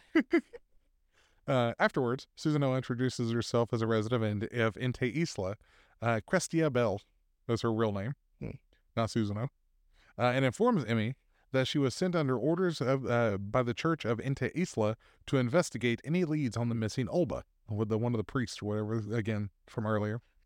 Susanoo uh, f- further asks that Emmy relate to in, uh, return to Ente Isla to confront the church about the cover-up regarding the actions of her superior uh, put the lives of everyone in the underground mall in danger just to kill her and Sadao. Underground Mall. Yeah. So like fun. Yeah. Uh, like where it's under completely. I want to see. I want to go Underground Mall. Dallas has stuff like that. I wanna wanna be a dwarf You live in the underworld. and uh, Not- sorry, not the underground world. Not and uh, retake Moria. uh, before she leaves, Emmy advises Susanoo to uh, be leery of Sadao and company, finding out her true agenda. Meanwhile, a new fast food restaurant, Kentucky Fried Chicken, Jesus, Kentucky, Kentucky Fried Chicken. boldly opens up across the street from McDonald and its manager. That shouldn't be too bad. I mean, they make burgers, they make chicken. It's not really competition. and its manager, uh, Mitsuki Saru, pops into McDonald to apparently check out uh, the com- competition, although Sadao counters by having Shiro do uh, spying of his own. Finally, Susanoo waits for Emmy after work and expresses her desire to visit Sadao's workplace at McDonald, while Rika misunderstands the interaction between Susanoo and Emmy as a lover's quarrel over Sadao, much to Emmy's uh, irritation. More goddamn misunderstandings. Yeah, because it's uh, that friend that uh, Emmy spent the night with that one day. Uh, That that girl, she's like, "Oh, lover's quarrel." Jesus Christ. Episode nine is called "The Hero Enter." Uh, uh, the hero experiences a fray. A fray. A fray. Rika, Emmy, and Susanoo make their way over to Hatagaya to discover the Tanabata festival. So in full gear. Uh, Rika, still fully enthusiastic over her perceived lover's quarrel between Emmy and Susanoo, suggests that she first learn all of the details of the conflict by stopping for a bit inside the newly opened Kentucky Fried Chicken. He's like, God, let's go to Kentucky. Let's celebrate Kentucky Fried Chicken. Here, as Emmy frantically tries to reject Rika's no- uh, notion of her and Sad- uh, uh, uh, her and Sadao being a couple, she starts verbally insulting Sadao, but is stopped by an irritated Shiro who has been nearby doing reconnaissance at Kentucky for for Sadao. So he's got uh, Alciel, the person that goes by Shiro now, over at Kentucky Fried Chicken doing research. Research or trying to fi- check the competition. He's just over there shoving shit, shit into his face. You hungry? Because he gave him some money. He's like, here, use this. He's like, money? Oh yeah, he doesn't have a job, does he? No. He doesn't. uh, after brief uh, introductions and a bit of chatting, Asia, or uh, Ashia, is uh, able to clear up Rika's misunderstanding before Emmy and Sadao by using a metaphor to describe the history between them. Meanwhile, as McRonald's business begins losing to Kentucky for the festival, How can they lose to Kentucky? because it's new. It's chicken and they're burgers, aren't they? Yes. So it shouldn't really. It should, but like if you if when it's new, right? It gets uh, over, um, saturated, I guess. Yes. But then it evens out. Well, this is uh, only a few days in, so. So they don't they don't have to worry. They just had to weather the storm. Sadao struggles to decide what to do, but eventually decides to have his employees keep themselves busy until an opportune moment for business show- shows itself. Later, Shiro, Emmy, Suzuno, and Rika visit McRonald, with Rika having a less than favorable imp- first impression of Sadao, much to his irritation. Afterwards, Sadao tries and fails in various schemes to market McDonald.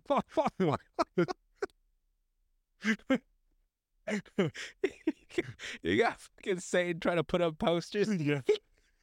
He'll try anything to get Like, business. damn it, I gotta get this business up and running. to market McRonald to the festival's patrons.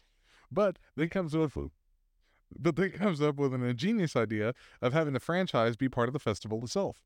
Sadao then calls up a friend to deliver some ba- uh, bamboo plants for display in front of the franchise and has his staff decorate it, finally revealing that they will allow the festival's patron to hang wishes on the plants and offer a free drink to who, whosoever does so, Fucking genius. a plan which successfully gets McRonald flooded with customers.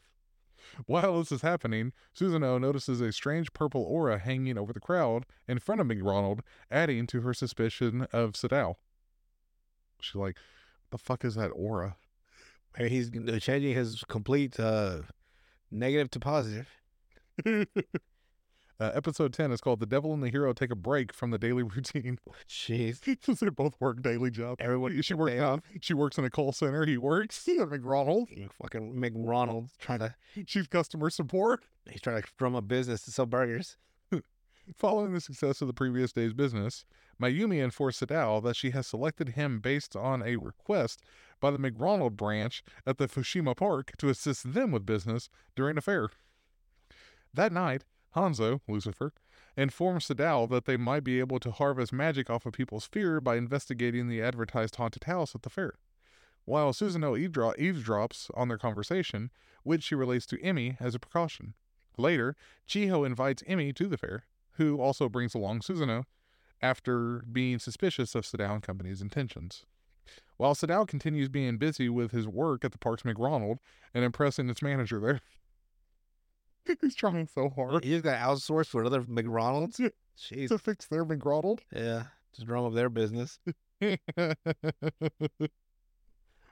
it's so it's so sad. uh, Chiho tries and fails to get Sadao's attention. Afterwards, the girls decide to check out the rest of the festival, visiting the haunted house, which proves to be too much for them, followed by the reptile exhibit uh, where both Emmy and Chiho reveal, reveal their fear of reptiles, although Susanoo remarks on having eaten them before as a delicacy in the southern part of Ente Isla, before she, she is stopped by Emmy. She's gonna reach in there and just eat one of them, Jesus. Raw? I guess. A day. While exploring the exhibit, Emmy bumps into a maintenance worker, causing him to drop his keys. These keys are subsequently picked up by an escaped circus monkey, humorously called Sadao, much to Sadao's irritation. So the monkey's got the same name. Yeah. It's like fucking bullshit. Before being found, it um before being found, it revealed that the monkey had unlocked the crocodile exhibit. The little fucker just went over there and unlocked it. This allows the beast to escape and sneak into the water park. As the crowd erupts into panic, Emmy, Chiho, and a stunned Susanoo watches as Satan absorbs the fear and chants a spell to calm the beast, thus saving the fair and leaving Susanoo to echo Emmy's previous thoughts of why he would save the humans. Afterwards, as the girls head home, Susanoo feels the presence of a white-winged being watching her, while uh, which disappears as soon as she turns around to look. White was you now? Mm-hmm. You have Lucifer, which is the black winged. Now you have a white winged one. So we have episode 11 The Hero Stays True to Her Convictions, is the title of it.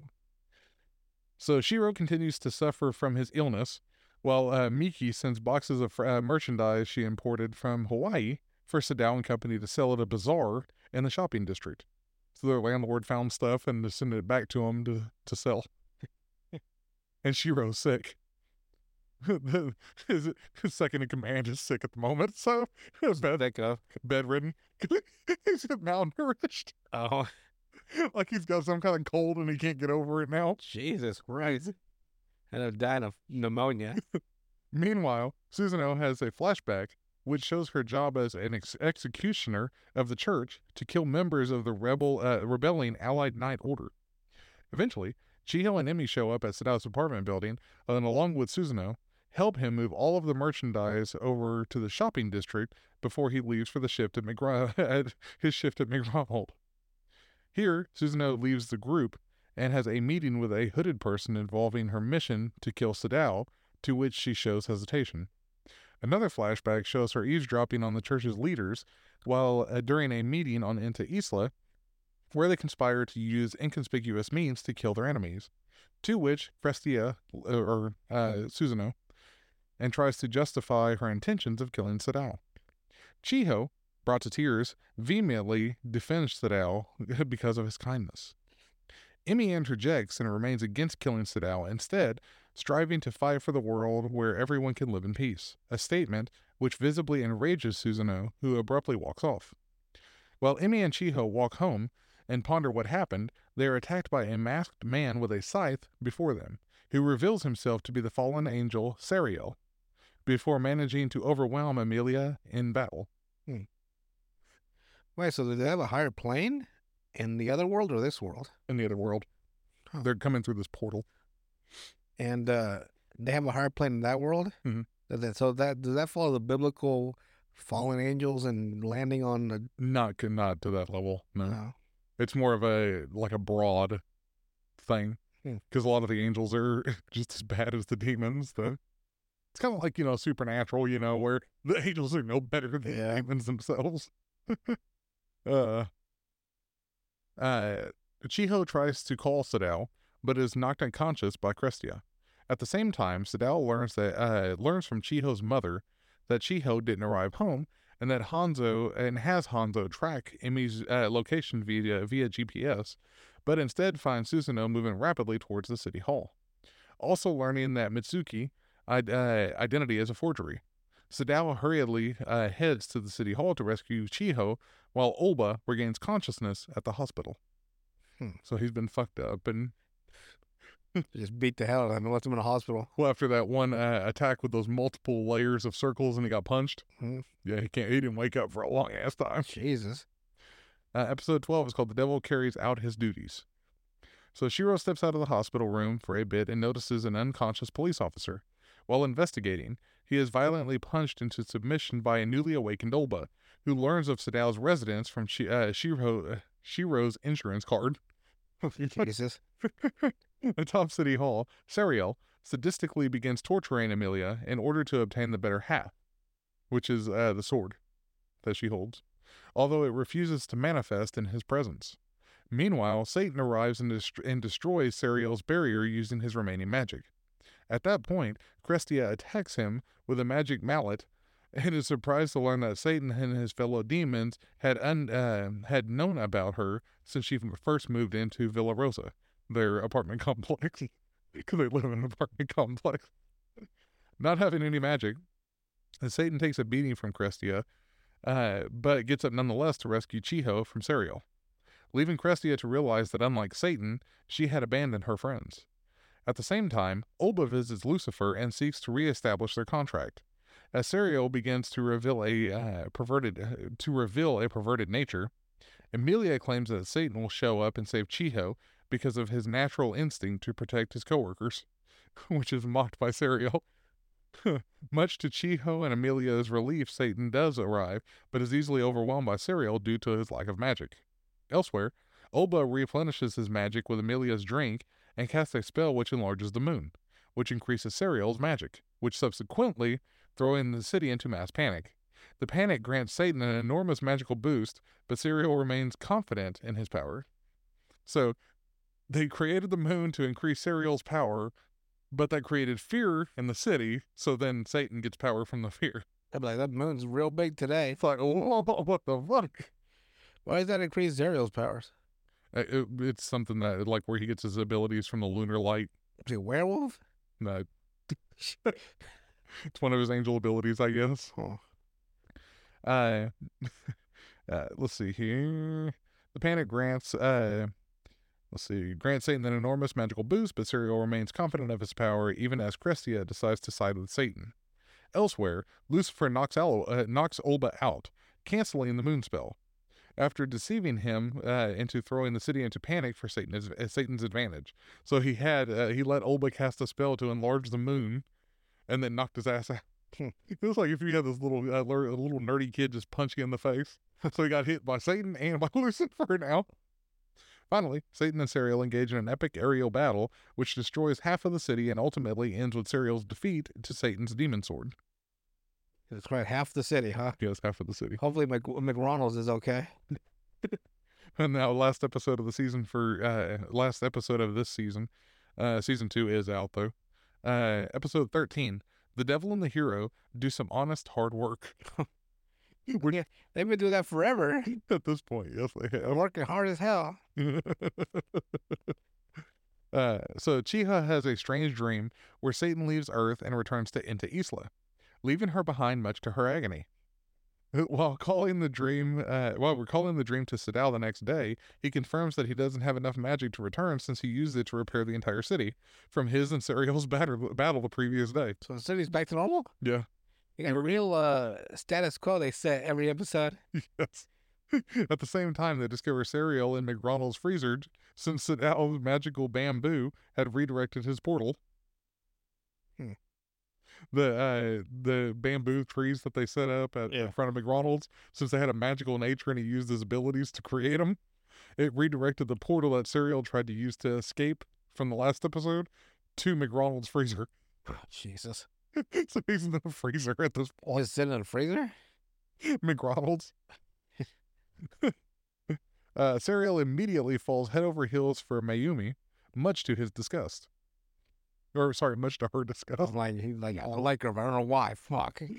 and she's like, oh, because he's a creep.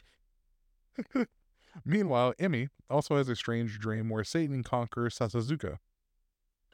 Uh, as she goes to visit Sadao and company, Shiro asks Sadao for some time off, which makes her suspicious, causing her to enlist Emeralda to see where they might be up to.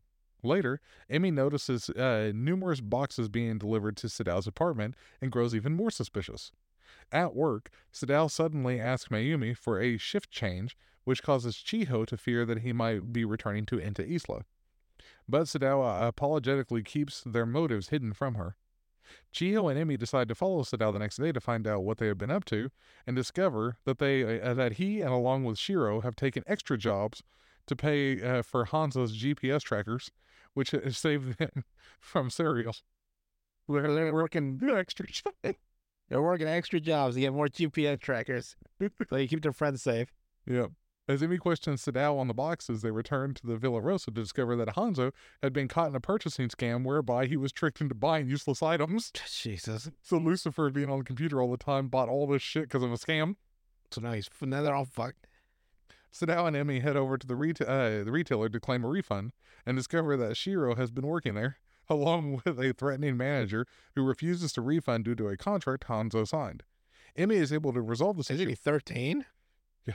He's like, in this world, he's he's young. So that that's a vo- voided contract, I would say. Yep. Emi is able to resolve the situation via a cooling off period uh, in the contract, which means that uh, since he's under the age of 17 or 18 in Japan, Okay. it, it doesn't go through. I figured as much because I mean that would be ridiculous. You can't hold a child to a contract that they don't fully understand. Exactly. So eventually, Shiro and Sadao celebrate their success by going out to a restaurant. Well, everyone goes back to living. I can afford to go out to a restaurant. That must be nice. I think Emi paid for it. Oh, does she make more than? uh she makes a lot more than him. Yeah. Because he works in, she works as a, a uh, like a tech support. She's over here making bang, and he's over here working at Mc, She's got McDonald's. own. She's got her own a nice apartment. She's got.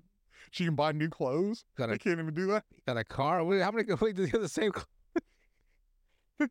Uh, I want to see a scene where he's just where he just sifted through the three the thrift store. no, uh, Alciel does that. Does he?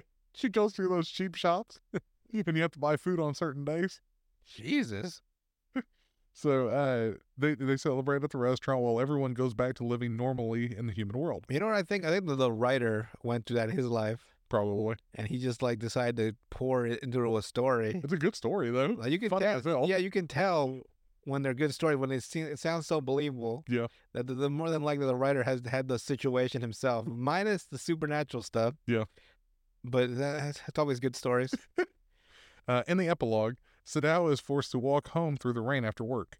While waiting at the crosswalk, Emi approaches and gives him a new umbrella as a replacement for the one that he had lent her in episode one. Under my umbrella. Sadao thanks her and she welcomes him with a smile. Oh, That's how season one imp- uh, season one ends. that's cute. But just watching him struggle so hard, Come on, make ends meet. it's so fucking difficult. but yep, that's uh, season one of The Devil is a Part Timer. Season two, I think, fell off a little bit. That's a lie though. He's not a part timer. He's a full time assistant manager. Started off as a part timer. All right. All right, and moving on into Reddit and Sanity. Let's see what we got today. I'm making. Cra- oh, was? I'm getting crazy. The CeeLo Green. Yeah. Alrighty, uh, these are all retail hell. Oh no. Well, since we just got out of the Christmas season, Oh my let's hear some stories. God, Christmas. Oh my God. Someone blew the shit out of the bathroom. Alrighty, first one is uh, by Significant Brush to Six. Significant brush. Yes, not bush, brush. It's a significant bush. I want to see a significant bush. I know you do. I don't mind. This person puts, Yesterday I had a lady come up to me and say, Excuse me, sir, do you know where I can find this item? I need this specific one. I looked on aisle 14, but I didn't see it. And showed me a picture. I said, Oh, It'd be on aisle 11 with the baking items, about halfway down on the left. She responded yelling, How dare what? Fucking started screaming.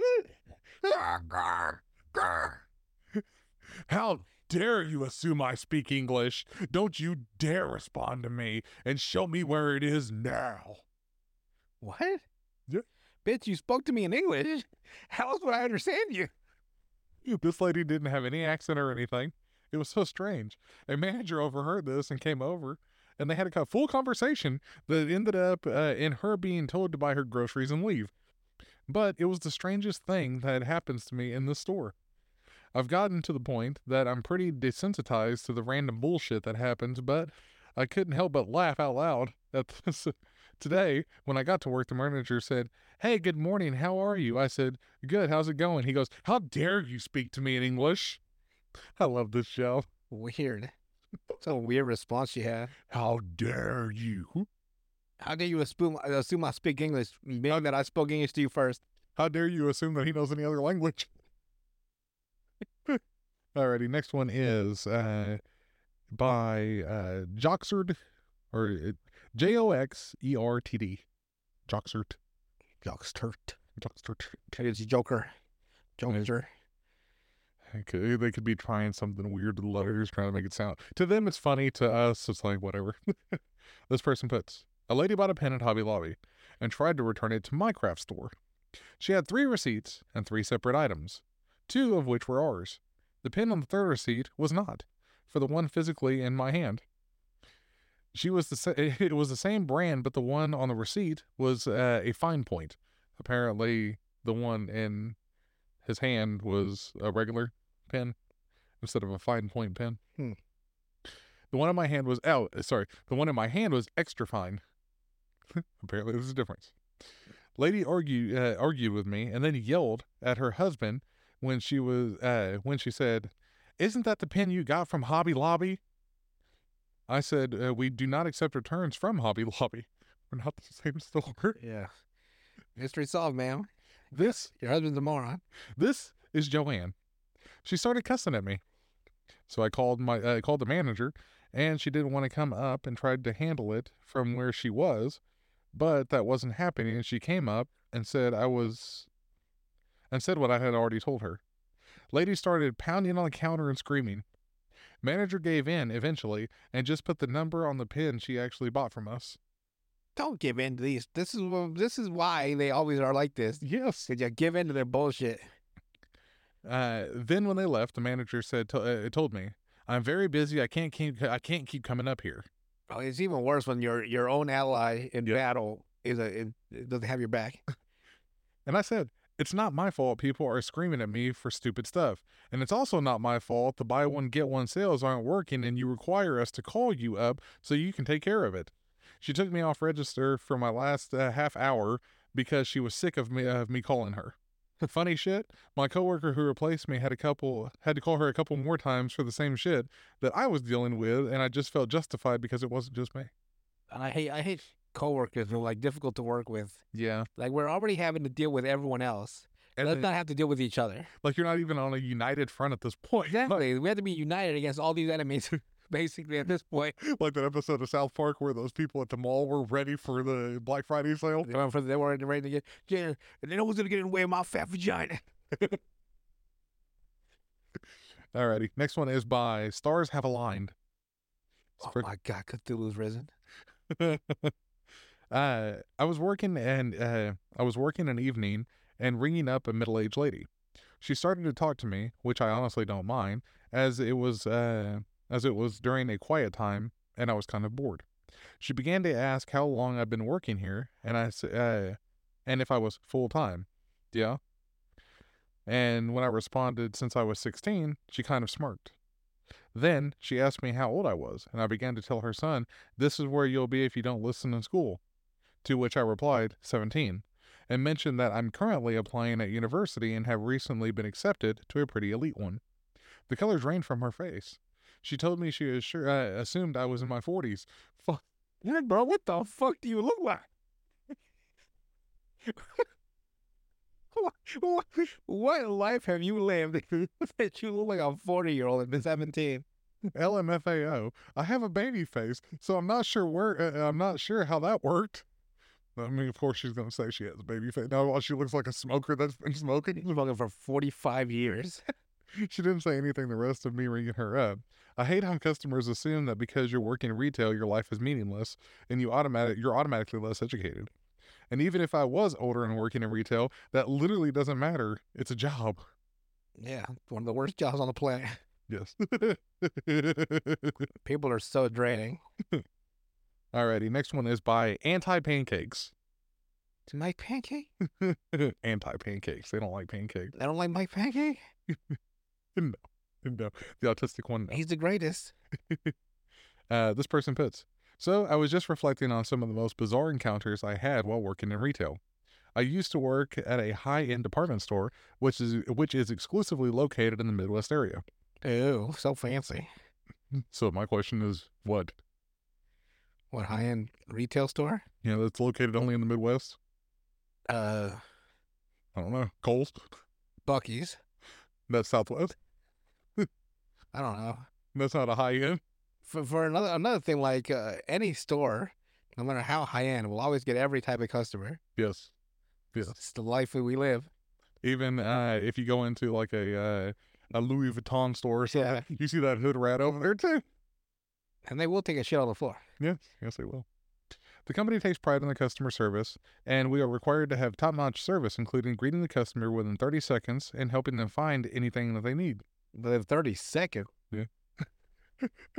Well, I worked at the ma- makeup counter, which is also attached to the fragrance, uh, fragrance, uh, fragrance section, so I juggle between both of those departments. Anyways, during my shift, I see a lady. She is about middle aged, and I promptly go up to greet her and ask if she needed any help finding something. Everyone's middle aged lately. Yeah. She responded that she did, and that she needed to help finding a gift set for her friend because uh, the one she gave her was too sweet smelling, and was looking to return it. It was the the birthday cake bath set by Philosophy. Oh, that was it must have been a powerful stuff. I was like, oh, Like, oh, oh, a little too strong. yeah. That sounded. Her saying that sounded strong. I said, not a problem. And we spent 30 minutes going through and sampling other products for her to try that would be better fit for her friend. You know, if I worked in one of these places, I'd be such a douchebag. like, you know, like when they spray the, the air around you. like, Yeah. you- I just it's spray it right there. How's this smell? Like, no, let me, let me try this. You don't like that one either. Here's how about that. Be such a movie scene of it just getting sprayed in the mouth. How's it taste? well, I finally found something for her and she liked it. And we go around to the cash register to She liked it. It's not what you like, lady. It's your friend has to like it. I wouldn't buy a gift that I like for someone else. You know what I mean? Yeah. No. Uh, uh, we go to the cash register to start making the return. She hands me the receipt from her shopping bag, and I proceed to. pr- Uh, I start to proceed. I then ask for the bath set that she wants to return. Well, she responds saying that she doesn't have it, that her friend does. I tell her I need the product to, for the exchange, and that's when she started to get a bit irritated. She said she, her friend lives four hours away and that she mailed it to her, so she can't get it, but her friend didn't like it and wanted to send her something else. I apologize. I have a friend would be like, I didn't like your gift. I'd be like, thank you. I'll use this someday. I inform, uh, inform her without the product, I can't exchange it, but she was welcome to buy it, and I apologize for the inconvenience. This back and forth went on for a little while, as I was basically repeating myself multiple times, and she eventually gets really angry, angry and raised her voice, saying, "Do you expect me to drive four hours just to get the product? I am so embarrassed." And that my friend hated her gift. She told me it smelled like something for a teenager and not for a sixty-year-old woman. Old huh? I swear I got it for her, so I don't see why this is a problem. What's your where's your manager? Ah, the manager. My manager was uh, near earshot and stepped into the situation, uh, stepped in to handle the situation. Sorry, ma'am. How about you try this perfume? And he sprays in the. F- Since she started making a scene and basically told her the same thing. She eventually stormed off, saying she's never shopping here again. and we just because oh no. I was so dumbfounded that she uh, that she expected to return an item she didn't even have.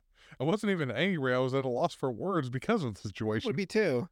like, okay, so you want to exchange this, but you don't even have the product you bought previously. Well, let me put gas in my car. My car's at home. Yeah. So how do I put my gas? Like, I'm, like if I went to the gas station and paid for twenty dollars gas, right? yeah, right. But my car's at home. That way, and I'm Makes like, no sense. it's fucking stupid. Alrighty. Uh, next one is by Turbulent Visit 8741. Turbulent visit, man. I must have been going to the ringer. This person puts, This happened yesterday. A lady came into my store a couple of minutes before closing. Of course, she took her sweet time shopping. Five minutes around uh, after we closed. Wait, start it over again. This happened yesterday. A lady came into my store a couple of minutes before closing time. Okay, okay, that's why. Of course, she took her sweet time shopping. Probably pulled out a whole cart. Five minutes after we closed, she came to the register with a rather full cart and wanted to use her coupons to get a discount. She couldn't because I can't discount items already on sale. So, after I found an item I was allowed to discount, she remembered that she forgot something. She goes to find the item, and before she comes back, I see her browsing some more. Okay, finally she's back, and I finish the transaction. But then she pulls out her phone and asks me if we have this item in stock. Hmm. Please note that it is already 10 minutes after closing. And we uh, we only have 30 minutes after we close to leave the store, uh, or we're scolded the next day for staying unnecessarily late. It's not her fault. Luckily, she left and uh, even apologized for coming in last minute.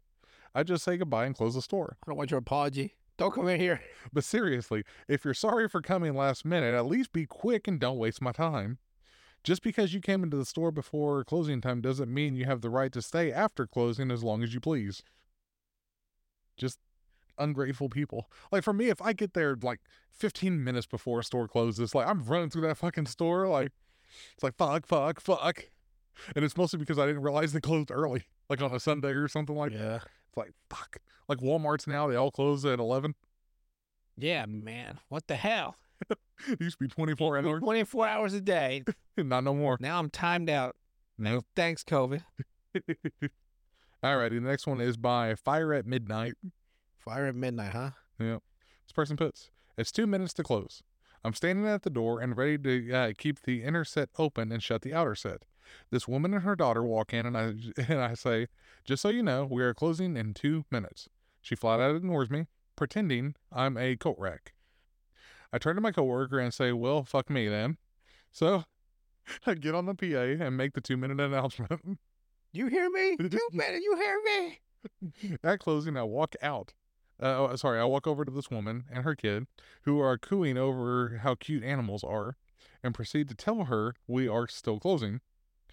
Uh, she does the whole, uh, oh, I didn't know, and walks towards the door, then stops. I was doing something and uh, noticed her. On. I was doing something and noticed her, so I came over and asked her if she was okay. She says she needed animal food. I told her we were closing down now, and she was too late. Uh, she was the, uh, this was uh, God, the way it's written. Sorry. Uh, this was when she told me that uh, they were completely out, and her animal was going to starve. She gotta starve, woman. Just get some, get her some McDonald's. exactly, McRonald. Here's some McDonald's. I told her I had warned her we were uh, when she was walking in that we were closing in too, and she said that she didn't hear me. I straight up told her she ignored me, said sorry we are closed down, and walked her out. Lady, if it was an emergency, you would have looked up whenever uh, looked up when we closed, flown in, grabbed the food, and then cooed over how cute animals were, not bullshitted for two minutes after that. It's life. Yeah, yeah. People are insane. A little bit, just a little bit. Uh, last one by Xander the OK. He's okay, right? Yes. Making sure he's okay. Uh, I'm a manager at a small chain cookie shop in central London. Little pain cookie shop. So lots and lots of tourists. You got any chocolate bars? I ha- I had a small child uh, come in, maybe three or four, and shut my door. Then, when their dad came in and removed them, they shouted, No! And then decided to throw themselves on the floor outside and start kicking and screaming and crying for 10 minutes. Oh, that's a long time. Then they removed their shoes and started kicking their feet. At least he took his shoes off. Their dad then bought them a cookie because obviously a tantrum of that size needs one. They're still there. But I have decided to leave the shop and take my 20 minutes, but it's quieter now and I have a headache from a cold. And I'm not in the mood to deal with this. I hate people. E- Extra. Oh yeah, the shop is also located in a group of tunnels, so it's uh, so every noise is amplified. Damn. Ten minutes of rant, uh, ranting and raving, huh? Yes. Uh, a little three or four year old throwing a tantrum. Please, I've I've heard all that at uh my store. Yeah. They will fucking wail like a banshee. Just the walls vibrating from the screams. You're just like, oh god. If you had I had one screaming so much that the mom was so embarrassed they left mid line without buying anything because he was fucking hollering like they were branding him or something. God, that bad? He's like,